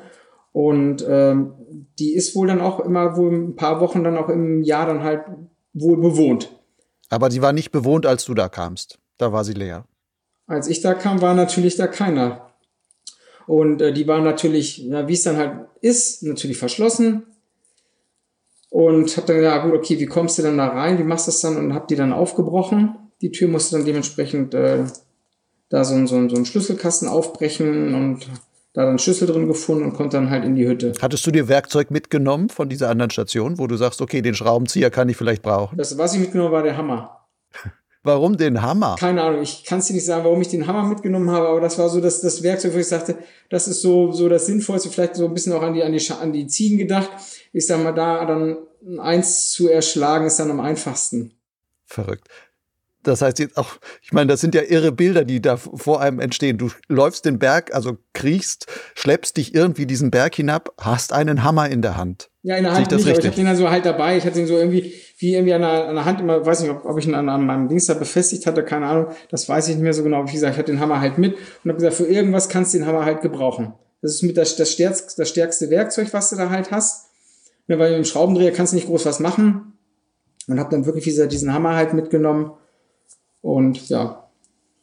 Aber er hat mir dann im Endeffekt ja auch nicht, nicht viel genützt, halt, äh, ob ich den Hammer nun dabei gehabt habe oder, oder nicht. Das ist, hat ja bis zur Hütte oder an der Hütte auch nichts geholfen. Die hatten so ein, so ein großes Eisen an der Hütte noch stehen. Damit habe ich dann dementsprechend ja so einen Schlüsselkasten halt aufgeschlagen, dann versucht diesen Schlüssel da rauszubekommen und konnte dann eben die Tür öffnen. Das war auch, äh, sagen wir mal, mein großer Vorteil, den ich da halt hatte hatten dann draußen auch mal so eine, so eine Tränke halt stehen, wo Wasser immer permanent zugelaufen ist und äh, gut, mit Telefon und solche Geschichten habe ich natürlich auch nicht gerechnet in so einer Berghütte, aber die war halt, ich sag mal, für so eine Berghütte meines Erachtens äh, schon relativ gut ausgestattet, hatte so einen kleinen alten, uralten Ofen drinne, hatten da ein paar Liegeplätze drin, eben auch, ich denke mal, auch für irgendwelche Bergwanderer und, oder für diese Burgenschaft, die sich darum kümmern, dass die dann mal, was weiß ich, hingehen und dann mal zwei, drei Tage verbringen.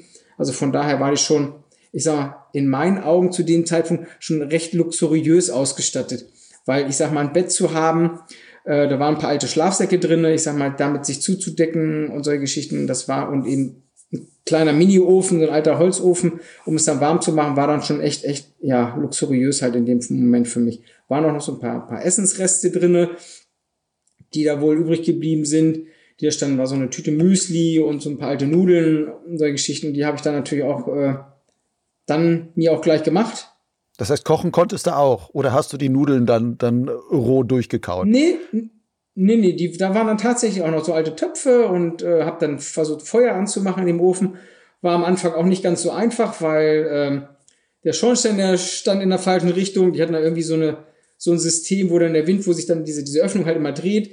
Die hat natürlich dann genau in Richtung äh, des Windes gestanden, als das erste Feuer dann versucht anzumachen, ist natürlich die ganze Putze da innen drin vollgequalmt. ne? War da natürlich ja. auch so. Wenn es ja, schon scheiße gesagt, läuft, dann kommt das nächste noch dazu. Ja. Genau, das heißt es schon. Wenn dann scheiße, scheiße mit Schwung, ne? Ja, hat dann auch nicht so funktioniert, aber es hat dann irgendwann halt geklappt und äh, ich musste ja vorher, bevor ich zu dieser Hütte gekommen bin, musste ich, war also der sogenannte Driestbach.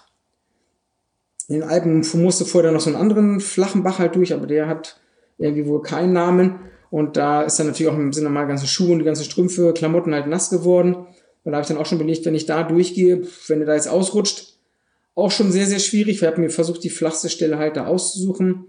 Bin dann aber trotzdem, wie gesagt, bis ungefähr zu den Knien halt nass geworden. Und habe dann da in dieser Hütte auch, wie gesagt, dann, als das Feuer angemacht, so meine Sachen dann auch äh, glücklicherweise trocknen können. Das war dann zumindest so die Hütte schon als eine halbe Rettung. Du hattest ein bisschen was zu essen, es war wieder wärmer, du konntest die Nächte überstehen. Genau. Wie viel Zeit hast du dann jetzt noch an dieser Hütte verbracht? Also zwei Tage. Weil ich habe gesehen, dass das Wetter wurde halt äh, von Tag zu Tag halt schlechter und zog halt immer, also fliegerisch war da nichts mehr, im Prinzip sagen wir auch die, die drei Tage schon nicht mehr und habe dann gesehen, okay, äh, da musste einfach, das Wetter wird, wird immer, immer, immer schlechter und die hatten auch was, was echt toll war, die hatten äh, ein Solarpanel in dieser Hütte und ein Radio. Mhm. So konnte ich dann auch, das Wetter sehen, konnte auch den Wetterbericht dann hören.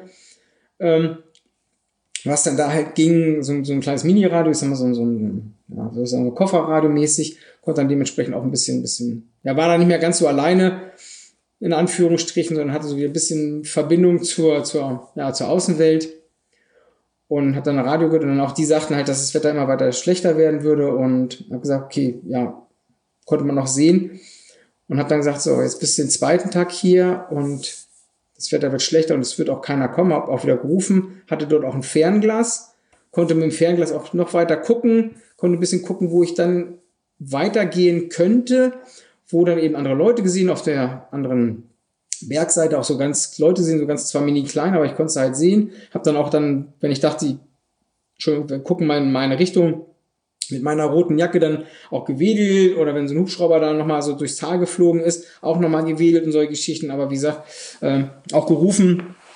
Aber auch das hat, äh, was ich am Anfang ja schon mal sagte, auch überhaupt nichts gebracht, ne, was auch irgendwo, denke ich mal, verständlich ist, weil man da irgendwo ruft. Muss schon wirklich einer in der Nähe sein und dann auch vielleicht die Richtung noch bestimmen können. Ja, dann war ich dann da halt und habe gesagt, das Wetter wird immer schlechter. Na, was machst du jetzt? Hier bleiben ist keine Option. Du musst dann weitergehen. Und dann habe ich gesagt, okay, gut, also ich muss am nächsten Morgen, das war dann wieder bereits schon Sonntag, habe dann entschieden, äh, dass am nächsten Tag ich dann wieder weiter versuchen muss, weiter runterzukommen. Hab dann da dementsprechend äh, mir so ein bisschen was eingepackt, was da so an Essenrissen noch dabei gesagt habe, äh, solange, keine Ahnung, wie lange ich noch unterwegs sein müsste, bis ich irgendwo so einen Weg finden würde, wo jemand langkommen könnte, bräuchte ich bestimmt noch zwei Tage dafür und äh, nochmal nachts draußen frieren. Da hatte ich im Endeffekt, hört sich doof an, aber keine Lust mehr zu.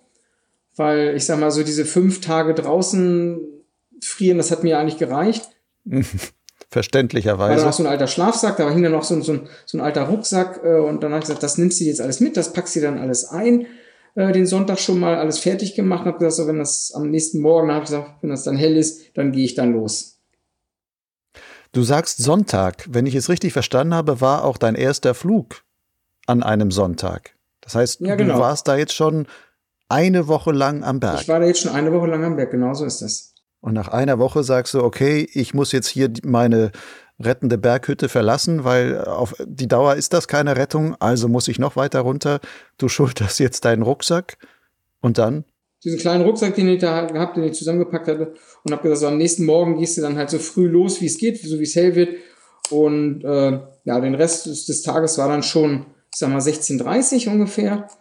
Und habe gesagt, okay, dann da sitzt halt hier und hast auch schon gesehen, dass es in anderen äh, so gegenüberliegenden Berg und ein bisschen weiter weg schon ein bisschen geregnet hatte, leicht nieselig war und war dann, denke ich mal, auch zu dem Zeitpunkt die, die richtige, im Nachhinein auch, muss ich sagen, die richtige Entscheidung, das dann so machen zu wollen. Ja, und dann kam ganz rein zufällig an diesem Tag, eine halbe Stunde später, 16.30 war es dann im Endeffekt, 16 habe ich das entschieden, so zu machen, 16.30 kamen dann tatsächlich nochmal so vier Jäger, Schweizer Jäger da hoch. Du warst auf dem Weg oder die waren, die kamen zu der Hütte? Nee, die war, die kamen, die kamen, die wollten zu der Hütte, die wollten dann nochmal, bevor die Saison für die auch gleich komplett zu Ende war, kamen die halt hoch äh, und haben gesagt, wir wollen dann nochmal zur Jagd gehen da oben und gucken. Und äh, die sind dann da ganz rein zufällig an diesem Tag nochmal hochgekommen. Und die haben dich dann gefunden? Die haben mich dann da gefunden. Ich habe dann, dann denen erzählt, was so passiert ist und ich bin abgestürzt und mich dahin geschleppt habe. Die haben dann äh, von da aus relativ schnell die Rettung gerufen. Die war dann auch äh, sehr, sehr schnell da. Ich sag mal, die hat vielleicht ein, sag mal, Viertelstunde, 20 Minuten hat es noch gedauert, dann war der Rettungshubschrauber da und ich bin dann dementsprechend, ja, relativ schnell dann auch in diesen Rettungshubschrauber eingestiegen. Also sie mussten mich nicht tragen, nicht betreuen. Ich konnte da noch ganz langsam halt selber hingehen. Bin dann da auch eingestiegen und dann haben sie mich halt ins Krankenhaus geflogen und habe dann da auch äh, eigentlich erst wirklich gewusst, äh, was für Verletzungen ich eigentlich hatte. Das war mir vorher äh, so noch gar nicht bewusst, was wirklich alles äh, kaputt, ja, kaputt gewesen ist. Genau, richtig. Ja, da, man guckt ja auch in den eigenen Körper gar nicht, gar nicht hinein.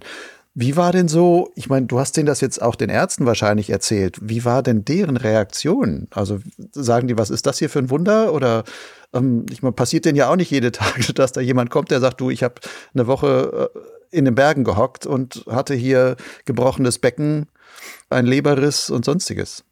Also die haben ganz, ganz klipp und klar gesagt, also ich sag mal so, die, die, für, wie, für die war das halt auch ein, ein Glücksfall für mich, dass ich halt das überlebt habe, weil gesagt haben, so die Knochenbrüche und solche Geschichten, das wäre alles im Endeffekt ja nicht lebensbedrohlich gewesen. Ähm, das wächst halt, wenn es schief zusammengewachsen wäre in der Zeit oder so, das ist alles nicht schlimm, das hätte man alles wieder richten können. Nur wie gesagt, den Leberriss, den ich dort halt hatte, da haben sie, habe ich sehr, sehr, sehr viel Glück gehabt, dass dieser sich äh, relativ schnell verkapselt hat. Vielleicht auch dem, ich sag mal, dem Gedank, dass ich mich vielleicht nicht so schnell bewegt habe, nicht so viel machen konnte, eben durch die anderen Schäden, die ich halt hatte, mich nicht so viel bewegen konnte an der Station, an dieser Beobachtungsstation vielleicht da auch mich viel halt hingelegt habe, auch nicht so viel bewegt habe und das der sich relativ schnell verkapseln konnte und eben äh, die Blutung halt da nicht weitergelaufen wäre, weil sonst haben sie gesagt, wäre ich da halt innerlich verblutet und da hätten sie halt auch nichts mehr machen können. Das wäre dann im Endeffekt so, ja, das Ende gewesen. Wie ist das denn von deinem Erleben her gewesen? Du wurdest jetzt gerettet, der Rettungshubschrauber kommt, fällt dann eigentlich in einem eine Riesenlast vom Herzen in dem Moment oder ist das eigentlich mehr so, dass man wie so diese ganze Kraft, die man davor eine Woche lang hat, du hast ja, also eigentlich Übermenschliches geleistet, wenn man das, das, das Ganze sich so vorstellt, fällt man dann quasi in sich zusammen und wird dann so ein, in dem Moment zum Häufchen Elend, dem man eine Woche nicht nee, war. Nee, eigentlich, also bei mir jedenfalls nicht. Also ich war, war da froh, dass ich wirklich da wegkomme. Es fällt wirklich, wie du sagst, es fällt so eine Last ab, es äh, nochmal überlebt zu haben, dass man da weg ist, dass man einen gefunden hat und dass es jetzt, äh, ja, wie soll ich sagen, einfach du in ja, wieder in, Entschuldigung, in sicheren Händen halt bist, dass du sagst, äh, die Geschichte halt überlebt zu haben. Ja klar, das ist sehr heftig. Wie lange warst du im Krankenhaus dann dort in der Schweiz? Ja, im Krankenhaus war ich dann noch äh, nur eine Woche, wo man dementsprechend die ganzen Untersuchungen gemacht hatte, weil man äh, muss überlegen, dass eben diese Knochenbrüche ja schon, schon eine Woche her sind. Das heißt im Prinzip ja dann nachher schon zwei Wochen. Und da haben sie, wie gesagt, ein CT gemacht, ein MRT und äh, ja, Ultraschall von der Leber mehrmals, um zu gucken, ob das dann wirklich verheilt und so alles ganz gut läuft. Und ja, ich muss sagen, es ist da gut gewesen, alles gemacht. Sie mussten mich nicht operieren, wir brauchten nichts machen. Es ist alles von alleine wieder verheilt. Sie mussten auch nichts richten. Hier, als ich in Deutschland war, war ich dann nochmal zum Spezialisten. Der eine ist halt immer so mit unterschiedlichen Meinungen von jetzt. Der eine sagte, ja, wir wollen da doch nochmal operieren. Die anderen sagten, ja, nee, das versuchen wir so noch hinzubekommen. Das sagten die auch im Krankenhaus, wenn ich ganz vorsichtig mache, auch in der Schweiz, mich nicht viel bewege, keine anstrengenden Geschichten, viel liege und solche Geschichten, dann äh, kommen wir vielleicht um eine OP drumherum. Was sich jetzt im Nachhinein ja auch bewahrheitet hat. Also ich bin also um eine, um eine OP, sag ich mal, an der Hüfte drumherum gekommen. Es ist alles wieder so einigermaßen richtig zusammengewachsen. Und äh, ja, es geht mir dementsprechend eigentlich, wie soll ich sagen, eigentlich wieder sehr gut jetzt so nach dem halben Jahr eigentlich ist es mehr oder weniger ohne, ohne große bleibende Schäden da halt, äh, ja, bin ich halt davon gekommen. Also ich merke es ab und zu nochmal, wenn ich ein bisschen länger laufe, gehe und solche Geschichten, dann eine Pause mache und dann wieder ist so ein bisschen Trägheit drin am Anfang, aber das ist viel, viel besser geworden und das Ding mal wird auch noch ein bisschen besser. Und ich denke mal, wenn in einem Jahr mal rum ist, dann nochmal äh, Revue passieren lässt, was dann so halt noch an Sachen halt geblieben sind, dann denke ich mal schon, dass ich da sehr, sehr gut von weggekommen bin. Wie war das denn dann mit deiner Frau? Du warst jetzt im Krankenhaus, hast du sie angerufen, um ihr Bescheid zu sagen, du, ich war eine Woche am Berg und jetzt ähm, bin ich im Krankenhaus und ich bin jetzt safe? Nee, das ist, ähm, da haben eigentlich die, die Dings schon, die äh, Jäger oben am Berg, habe ich schon darum gebeten, dass sie meine, meine Frau halt anrufen und sagen, so es ist alles soweit okay, weil sie ist ja davon ausgegangen, äh, was ich am Anfang mal sagte, wir hatten ja Probleme mit dem, mit dem äh, Netzanbieter und äh, dann hat sie auch gesagt, naja gut, da Probleme, kein Problem. Ich bin ja dann äh, öfter mal, dass sie mich nicht halt erreichen, solche Geschichten. Und so, ja, der ist, ist ja in der Gruppe unterwegs und äh, dann erreichen halt man nicht, dann wird schon alles in Ordnung sein fing dann sich wirklich dann Gedanken anzumachen, eben als die Jäger dann halt angerufen haben und haben gesagt, ja, äh, wir haben einen Mann gefunden, solche Geschichten und haben dann Bescheid gesagt und dann ging es natürlich los, dass ich da Gedanken gemacht hatte. Ja, klar. Aber eine Woche, die Woche selber, hat sie sich zumindest keine Sorgen machen müssen. Dir ging's dreckig, aber sie wusste das nicht, sondern sie war, genau. der ist mit seinen Jungs fliegen und dann hat er immer seinen Spaß genau. und eigentlich alles, alles wunderbar. Genau, und da in der Gruppe unterwegs ist, ist er da sowieso sicher und solche Geschichten, wenn da irgendwas ist. Und dann ist dann wohl alles, ja, ist dann alles in Ordnung. Im Grunde ja eigentlich auch keine schlechte Lösung, zumindest für deine Frau, weil sonst hätte die sich ja ähm, fürchterliche Sorgen wahrscheinlich gemacht. Richtig, genau. Und so musste sie sich erst Sorgen machen, okay, wie geht's ihm jetzt noch? Aber sie wusste, du bist schon safe und bist schon im Krankenhaus und, und sonstiges und ähm, genau. du lebst noch. Genau so ist das. So sieht das aus. Ja, und wie gesagt, was ich noch sagen wollte, also diese Entscheidung, äh, da dann runterzugehen, war dann eigentlich auch, als der Rettungsrufer kommt, auch, also den nächsten Tag halt den Montag runterzugehen, war auch die richtige Entscheidung. Weil wenn ich so zwei Tage gebraucht hätte, weil es hat tatsächlich, als ich am Mittwoch dann im Krankenhaus noch gelegen habe, hat es dann auch bis 1300 Meter runter angefangen zu schneien. Und ähm, da wäre es dann halt wesentlich schlechter geworden. Dann denke ich mal, weiß ich nicht, ob ich dann das auch geschafft hätte, so in der Form halt. Weil da war dann die Entscheidung zu treffen, äh, wirklich den Montag, wenn die nicht gekommen wären, weiter runter zu gehen. Ich denke auch da die richtige Entscheidung gewesen. Jetzt ist dieser ganze Vorfall mit einer irren Geschichte, einem guten Ausgang und so weiter, jetzt über ein halbes Jahr mittlerweile her. Wie bist du in dieser Zwischenzeit damit umgegangen? Ist das etwas, was dich auch viel immer noch beschäftigt, was einem nachhängt, wo man dann sagt, was hätte ich besser machen, also wo man sich, wo du viel drüber nachgrübelst? Oder war das, weil du schon so intensiv damit in der Zeit das erlebt hast und dich ja dir selber Gedanken darüber gemacht hast, dass du sagst, eigentlich war, sind alle Schritte für dich schon, schon klar. Wie siehst du das heute? Also ich sag mal so, ich mache mir jetzt äh, weniger Gedanken drum, weil es einfach schon so lange her ist, aber wie du schon hast es genau richtig gesagt, also am Anfang machst du wirklich, was hättest du anders machen können, machst du Gedanken, warum ist es passiert, wie ist es passiert. Ich war auch kurz, als ich im Krankenhaus gelegen habe, sage ich auch ganz ehrlich, ich habe auch äh, eigentlich damit abgeschlossen gehabt, jemals wieder fliegen zu gehen zu wollen. Und habe gesagt, ich will nicht mehr, ich habe auch wirklich alles gekündigt, ich bin überall ausgetreten, äh, habe gesagt, ich mache das nicht mehr, solche Geschichten will ich nicht mehr, mache ich nicht mehr. Und alles gekündigt, weil Ausrüstung stand ja nun auch auf dem Berg. Das war so der, der nächste, das war aber zu dem Zeitpunkt noch nicht so wichtig, weil ich sag mal, da habe ich dann mal eben so, ja, wie soll ich sagen, mal 6000 Euro versenkt, die da oben stehen. Das ist ja nun keine kleine Summe. Und ähm, habe dann gesagt, okay, ich will auch nicht mehr fliegen, mache ich nicht mehr. Und aber wie gesagt, so nach und nach auch viel drüber nachgedacht, äh, was ist da passiert genau, wie könntest du es anders machen, was würdest du beim nächsten Mal anders machen, wie kannst du dich besser wenn so eine Situation passieren würde, nochmal, wie würdest du dich heute darauf vorbereiten? Was würdest du mitnehmen? Was für Gerätschaften machst du, äh, um da eben mehr Sicherheit zu bekommen? Warst du mit dem Anbieter im Endeffekt nachher so zufrieden, äh, dass der sich so vernünftig verhalten hat, wie du es dir eigentlich bei so einer Situation gewünscht hätte? Und solche Geschichten, welche Faktoren da dann zusammengespielt haben, die dazu geführt haben. Ich sage auch körperlich hat man ja leider äh, nichts mehr rausfinden können warum es passiert ist oder ich dann eben, sag ich mal, das Bewusstsein verloren habe. Das konnte man im Krankenhaus auch nicht mehr rausfinden, weil es war einfach schon zu lange her. Und wir hatten ja ein CT gemacht, ein MRT, aber auch da waren nichts zu sehen, nichts zu erkennen. Und äh, beschäftige mich wirklich immer noch sehr viel damit. Habe auch äh, mit einem von den Jägern, die mich da gefunden habe, auch ein bisschen Kontakt immer noch. Und schreibe auch mit denen noch und äh, habe auch beschlossen, letztes Jahr schon noch dass ich irgendwann nochmal raufgehen werde, um zumindest die Ausrüstung dort wegzuholen. Und es hat sich dann auch, wie gesagt, dieser einer von den Jägern hat sich auch angeboten, mit mir dann nochmal raufzugehen, dass er mich da unterstützt, mir hilft, er kennt sich da ganz gut aus, hat er gesagt, das kann ich dir dann eben helfen und gehe dann nochmal rauf und suchen die Ausrüstung nochmal.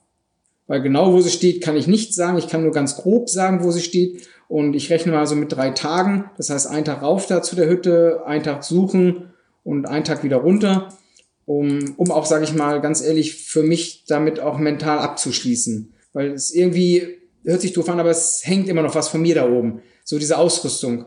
Und äh, selbst wenn sie nicht mehr fliegbar sein dürfte, wovon ich mal jetzt ganz stark ausgehe, äh, möchte ich sie da aber eigentlich weghaben um wie gesagt auch einfach damit abschließen zu können und zu sagen, so, das hast du alles weggeholt, du warst da, es ist nichts mehr von dir da oben und holst das halt runter. Vielleicht habe ich auch nochmal Glück und kann, wie gesagt, das Vario nochmal auf irgendeine Art und Weise nochmal auslesen lassen und sagen, vielleicht gibt es da nochmal neue Erkenntnisse, wie weit ich da dann ohne Bewusstsein geflogen bin, genau die Flugrichtung nochmal und die Höhe, dass man da vielleicht noch ein bisschen, ein bisschen was rausziehen kann aus der ganzen Geschichte. Aber ich denke noch sehr oft drüber nach, ja. Lass uns mal ein bisschen so über die Lehren, die du für dich daraus geschlossen hast, noch mal ein bisschen reden.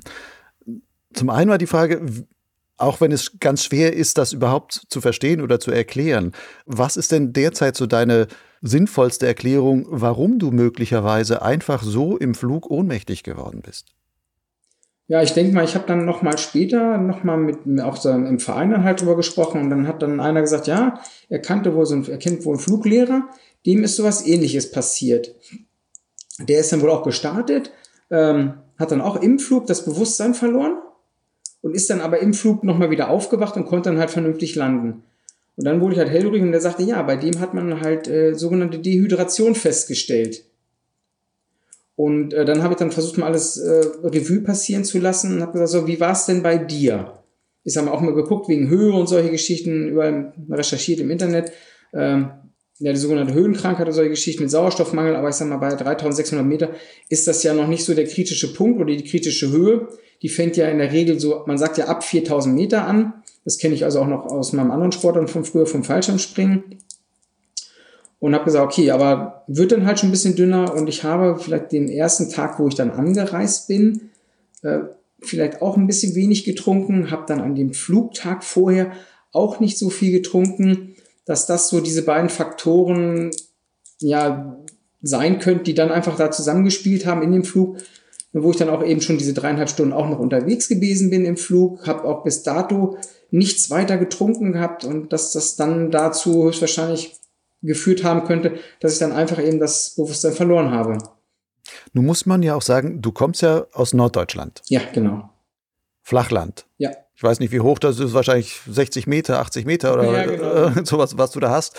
Und dann fährst du also innerhalb eines Tages in die Schweiz, bis in Fisch, gehst am nächsten Tag fliegen und bist dann relativ schnell auf 3700 Metern. Das sind ja auch so wahrscheinlich auch Anpassungsleistungen, die der Körper da bringen muss, die man zwar immer meint, ja, das geht ja relativ easy, aber vielleicht gerade in so einer Kombination mit zu wenig getrunken, vielleicht auch ein bisschen wenig Schlaf und anstrengende Anfahrt davor gehabt und sonst was. Also lauter so ein Zeug, mit dem man eigentlich, was man normalerweise gar nicht so einrechnet, aber was dann auch letzten Endes für den Körper dann schon eine ganz schöne Belastung sein kann und kann ja schon mal sein, dass sowas dann so zusammenkommt, dass das dann da drin sogar noch mündet. Blut ein bisschen zu dick, weil zu wenig getrunken und sonst was. Und dann ähm, spürt man die Höhe, wo man sagt, die ist erst ab 4000 Meter kritisch, ist dann vielleicht schon ab 2000 Meter kritisch. Ja, genau so ist das. Wie gesagt, und dann hört sich blöd an, aber auch dann, wie gesagt, ja, ich sag mal, hab's ja vorher auch schon gemacht. Da ich sag mal, in den Alpen sind ja, bin ja im Prinzip ja jedes Jahr da unten, verbringe ja da oft mal meinen Fliegerurlaub halt und hat mir das auch nie was ausgemacht. War auch schon was, weil ich neun Stunden in einem Stück unterwegs, auch ohne was zu trinken und solche Geschichten. Da hatte ich nie Probleme mit, auch keine Kopfschmerzen oder irgendwelche Andeutungen. Aber wie gesagt, du hast schon, schon recht und bin ich auch der Meinung, ich sag, dann kommt ja auch noch das Alter dazu. Ne, was man dann ja so, wenn man jünger ist, dann nicht ganz so der Körper sagt, ja, kann ich noch alles äh, verkraften. Wie alt bist du jetzt? Ich bin jetzt 51.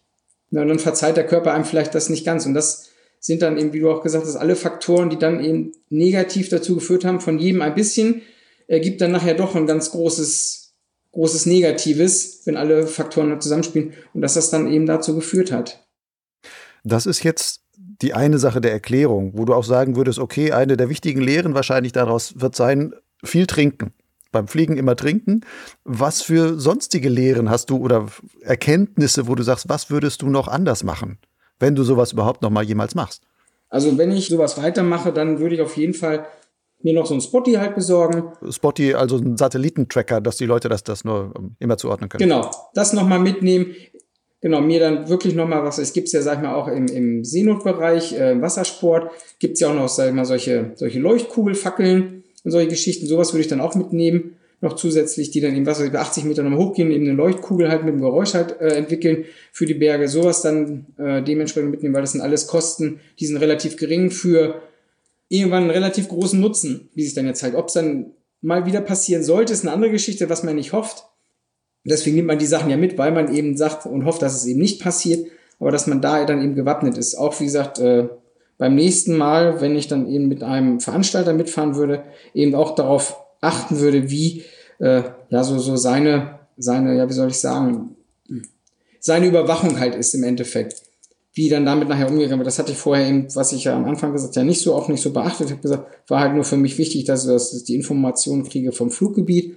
Und da würde ich jetzt auch mehr darauf achten, wie läuft das dann, wenn alle wieder zurück sind und solche Geschichten. Einfach das mal vorher auch erfragen, wie das dann da geregelt ist äh, und nicht so wie hier, weil hat sich ja dann auch herausgestellt, dass ja auch am ersten Tag, als ich ja dann angeblich ja nicht wieder da war, äh, da hätten ja schon im Prinzip ja irgendwo schon ja Alarmglocken hätten läuten müssen, was ja auch nicht passiert ist.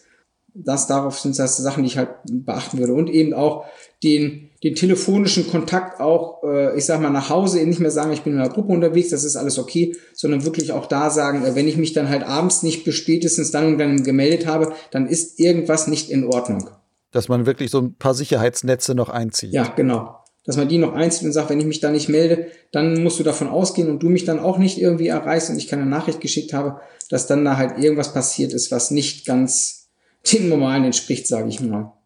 Du sagst aber auch vom Veranstalter her, dass man da wirklich auch sowas wie eine Rückmeldepflicht oder sonstiges hat für den Veranstalter. Also ich kenne das zum Beispiel bei, bei uns, wenn ich mit unserem Verein ähm, Vereinsausflug mache und wir sind in den Bergen, da gibt es so Regelungen, dass immer sagt, okay, dein Zimmernachbar, wenn man ein Doppelzimmer hat oder sonst, man sucht sich immer einen, wo man sagt, du, du bist mein, mein Buddy fürs äh, Bescheid sagen, so ungefähr.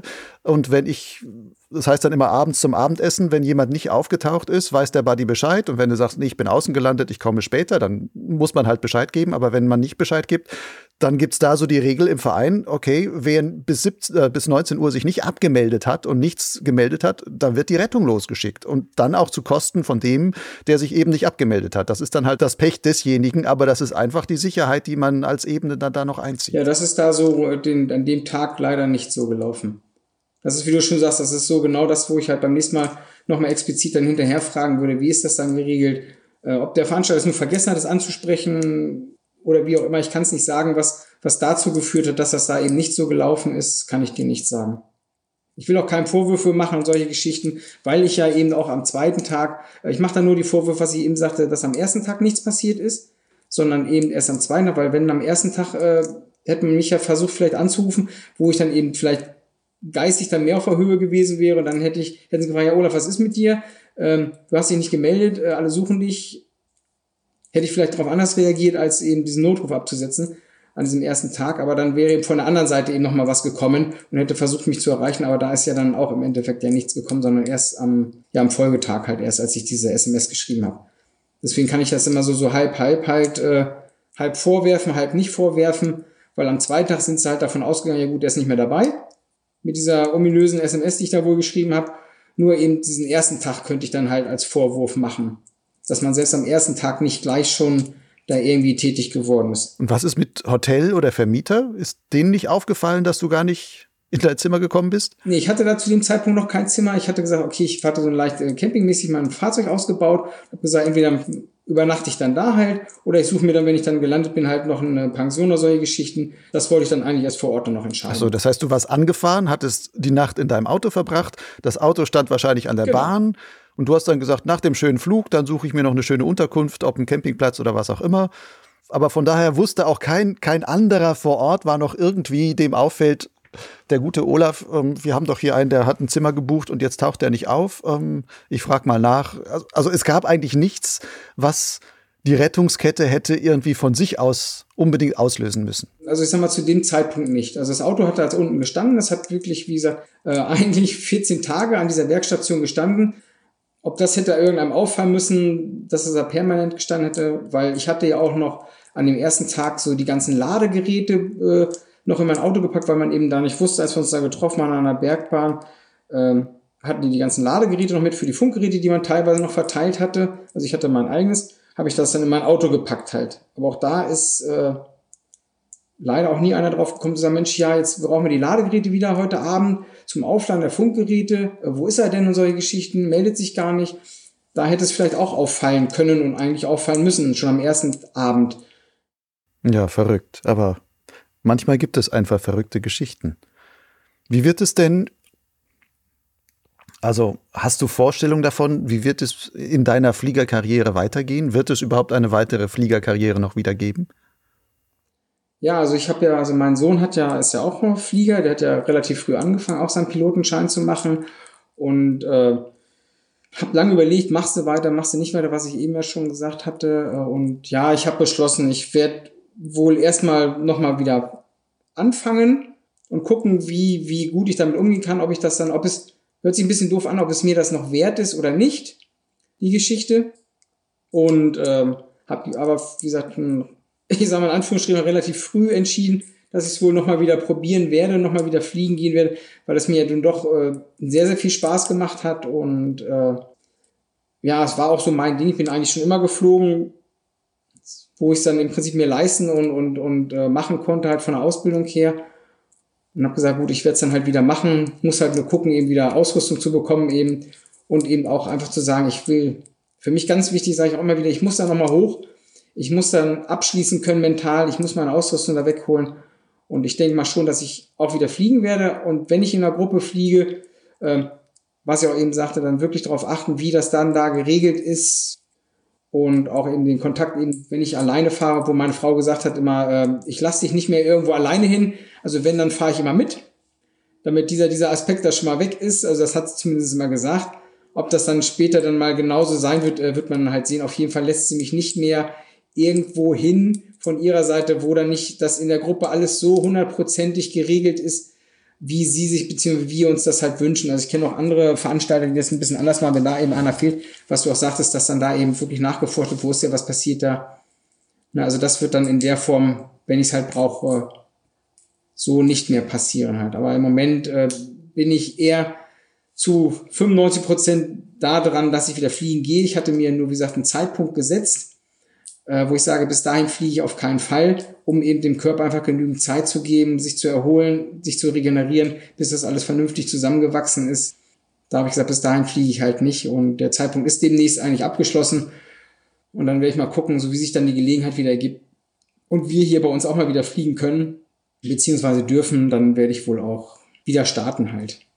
Du könntest auch sagen, ich gehe nicht mehr ins Hochgebirge, ich fliege nur noch im norddeutschen Flachland. Wenn es mich dann da irgendwo verbläst und ich irgendwo runterkomme, dann muss ich zumindest keinen steilen Berg abwärts laufen und gehe da irgendwo verloren. Ja, das ist aber nicht, nicht die Angst davor. Ich sag mal, weil das ist, äh, da ist, wenn du den Sicherheitsaspekt dir anguckst, finde ich es hier im Flachland aber äh, genauso gefährlich im Endeffekt zu fliegen oder ungefährlich wie im Gebirge auch. Weil ich sag mal, wenn es mir, mir hier im Flachland passieren würde, so in der Form, und ich komme irgendwo runter, ich sage, wir haben ja sehr, sehr viel Über, äh, Überlandleitungen, Hochspannungsleitungen, Autobahnen und solche Geschichten. Also ich sag mal, da äh, ist die Gefahr genauso groß äh, wie in den, im Hochgebirge halt auch, wenn sowas nochmal passieren würde. Aber wie gesagt, auch dahin habe ich dann geguckt, ich werde vorher immer viel trinken, ich werde vorher auch so, ein, so eine immer permanent auch im Flug so eine O2-Messung machen, wie dann der Blutsauerstoffgehalt ist. Solche Geschichten gibt es ja heutzutage genügend. Einfache Gerätschaften, die man dafür nutzen kann, um das zu sehen, um einfach diese Geschichten, ja, wie soll ich sagen, möglichst auszuschließen, die darauf vielleicht hindeuten können, ah, hier pass auf, du bist schon wieder in so einem Level gekommen, wo es halt gefährlich werden könnte. Also ich kann wirklich nur so ein Ausschlussverfahren machen, um zu gucken, was könnte die Ursache sein, dass das wieder dazu kommen könnte. Gesagt, ausschließen werde ich es nie können, ist ganz klar.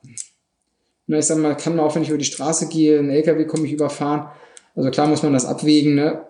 Aber von daher denke ich mal schon, dass ich wieder mich in die Luft begeben werde, auf jeden Fall.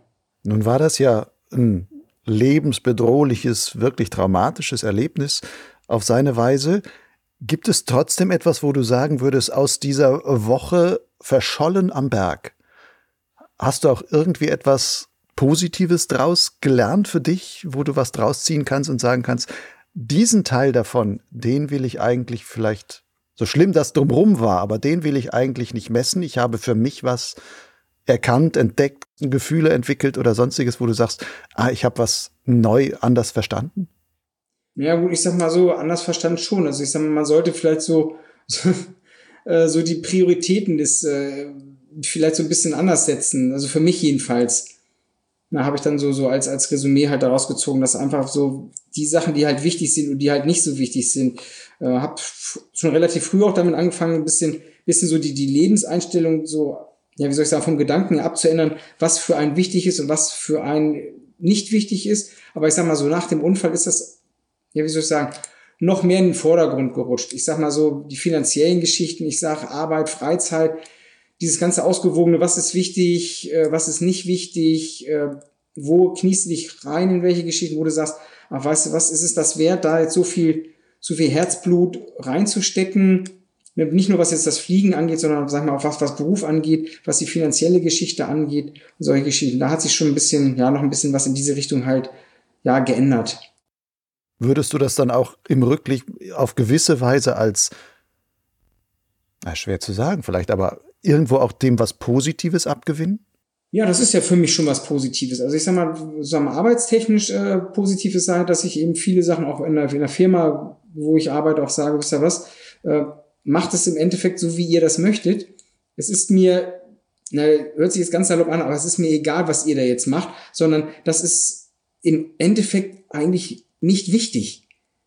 Das ist so, ich sage ja, so diese Priorität, das ist zwar schön und wenn das so macht, ist es okay, vielleicht nicht meins, aber wenn ihr der Meinung seid, ihr müsst das so machen, dann macht es so. Aber für mich persönlich ist das äh, von, der, von, der, von der Wichtigkeit her so weit nach hinten gerückt. Ich habe gesagt, Leute, ihr müsst überlegen, dass ich wirklich von meinem Denken, ich bin da aus dieser Geschichte, ich habe keine Querschnittslähmung erhalten, ich habe die ganze Geschichte überlebt und solche Geschichten. Und das ist für mich wichtig. Und ich will noch ein paar Jahre leben. Und da rücken viele andere Sachen einfach so in den Hintergrund, wo du sagst, oh, das ist für mich wichtig oder ich mache einfach ein ganz blödes, saloppes Beispiel, ja, so ein tolles Auto zu fahren, das wäre für mich wichtig. Oder Karriere machen bis zum Nimmerleinstag, das ist für mich wichtig, ne, da noch das zu erreichen, da noch hinzukommen, äh, beruflich, das sind alles so Geschichten, wo ich sage, ist das wirklich wichtig? Ist es das, was, was für dich wichtig ist? Ist es da, wo ich hin will? Oder äh, das Leben an sich, was erwartest du eigentlich noch davon? Was ist da für dich noch erstrebenswert? Und wirklich mal ja, zurückzugehen zur Basis halt. Ich sag, geh raus, guck dir die, die Natur an. Ist die, ich sag mal, diese, dieses, ja, wie soll ich es bezeichnen?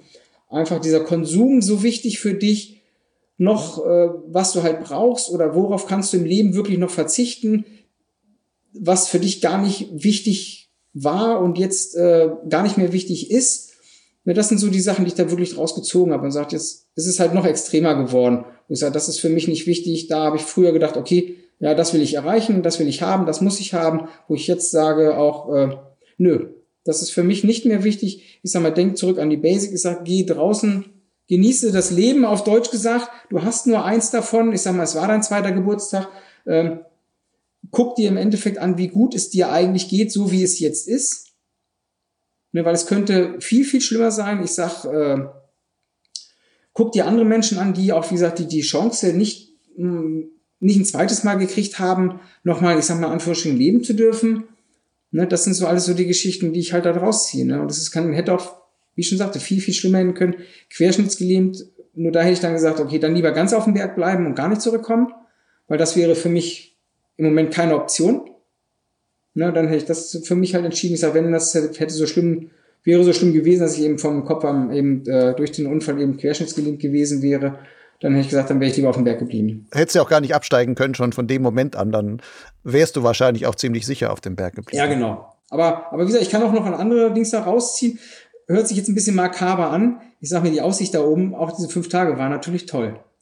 Ich kann es nicht anders beschreiben. Ich sag mal so von den, von den Eindrücken von dem Gebirge da oben, sie waren natürlich einmalig. Also sie waren echt toll. Ich sag mal, die, das Panorama so Geschichten. Auch trotz des Unfalls, es war ein Fluggebiet, wo ich sage, es ist, ist von der, von der, von der Optik her, von, von dem, was du siehst, von dem, was er erlebt, ist es natürlich toll. Wirklich toll.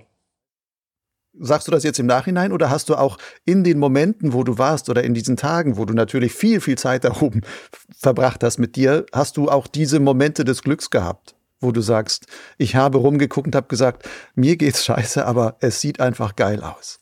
Ja, genau so. Genau so ist es. Du wirklich es ist, es ist echt von der, von der Landschaft her, es ist echt toll. Es ist einmalig hier, solche tolles Naturschauspiel und solche Geschichten mit dem Gletscher. Und äh, ja, Gut, Olaf, dann wünsche ich dir, dass du deinen nächsten äh, zweiten Geburtstag äh, vielleicht wirklich dann auch im September wieder oben am Berg verbringen kannst.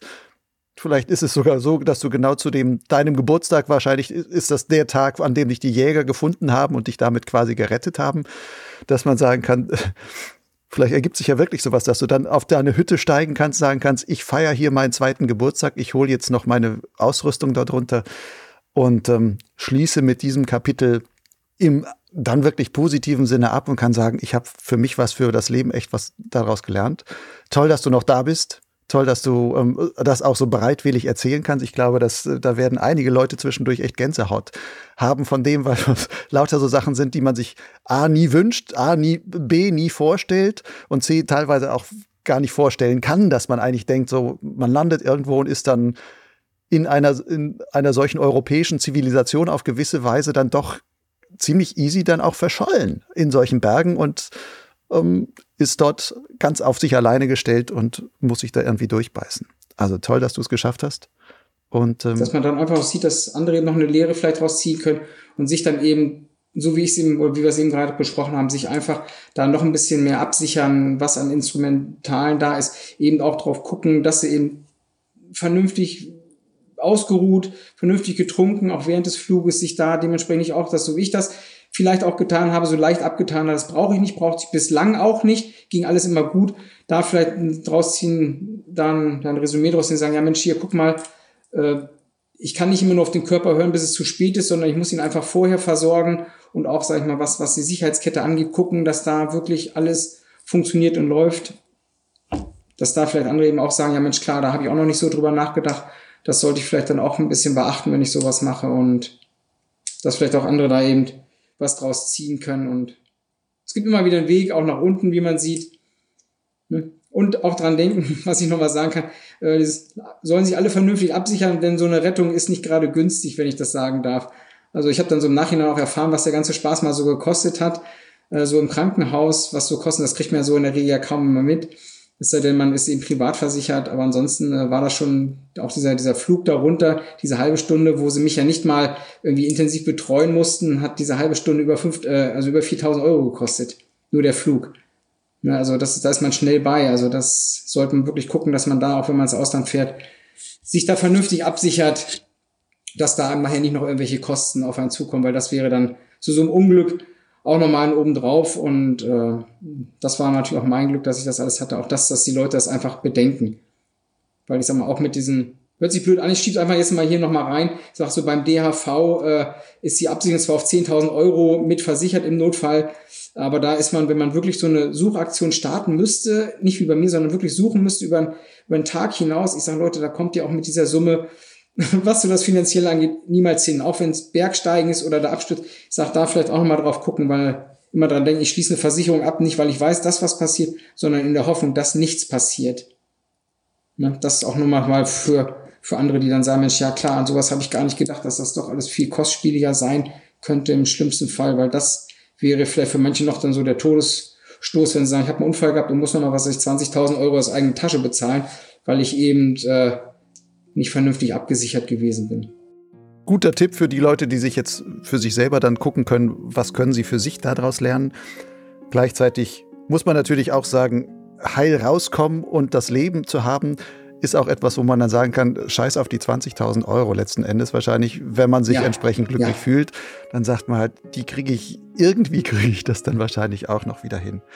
Olaf, ich hoffe, dass du ähm, noch viele glückliche Stunden in deinem Leben haben wirst. Vielleicht auch sogar wieder schöne, glückliche Stunden im Flug, die du auch genießen kannst und wo du sagen kannst, wow, was ist das für eine geile Landschaft, auch gerade von hier oben zu gucken.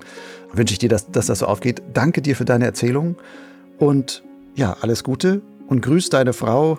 Sie soll dich immer schön anrufen, abends immer. Oder du sie. Das, ja, das wird sie auch. Das, sie sitzt, mir, sie sitzt mir so ein bisschen schräg gegenüber und hört dem Ganzen natürlich sie, zu. Und sie lächelt ähm, stumm vor sich hin, äh, halb leidend, genau. äh, halb freudig wahrscheinlich dabei. So okay, Olaf. Danke dir und alles Gute weiter. Ich habe dir zu danken.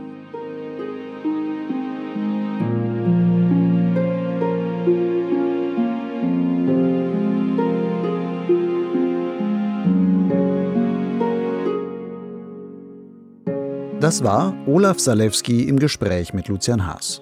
Mich hat Olafs Geschichte sehr bewegt und im Nachgang schon zu einigen Gedanken angeregt. Man kann solche Erfahrungen anderer ja gut nutzen, um sein eigenes Tun zu hinterfragen. Trinke ich genug und konsequent beim Fliegen? Sollte ich als Flachland-Tiroler nach einer langen Anreise vielleicht das Hochgebirgsfliegen etwas sachter angehen und nicht direkt am ersten Tag schon stundenlang in ungewohnt großen Höhen cruisen? Was ist mit Live-Tracking? Wäre es nicht sinnvoll, im Gurtzeug auch immer eine kleine Powerbank samt Ladekabel mitzuführen, um einem vielleicht leeren Handy zumindest die Energie für einen Notruf zu sichern? Wem gebe ich wie Bescheid, wann und wo ich fliegen gehe?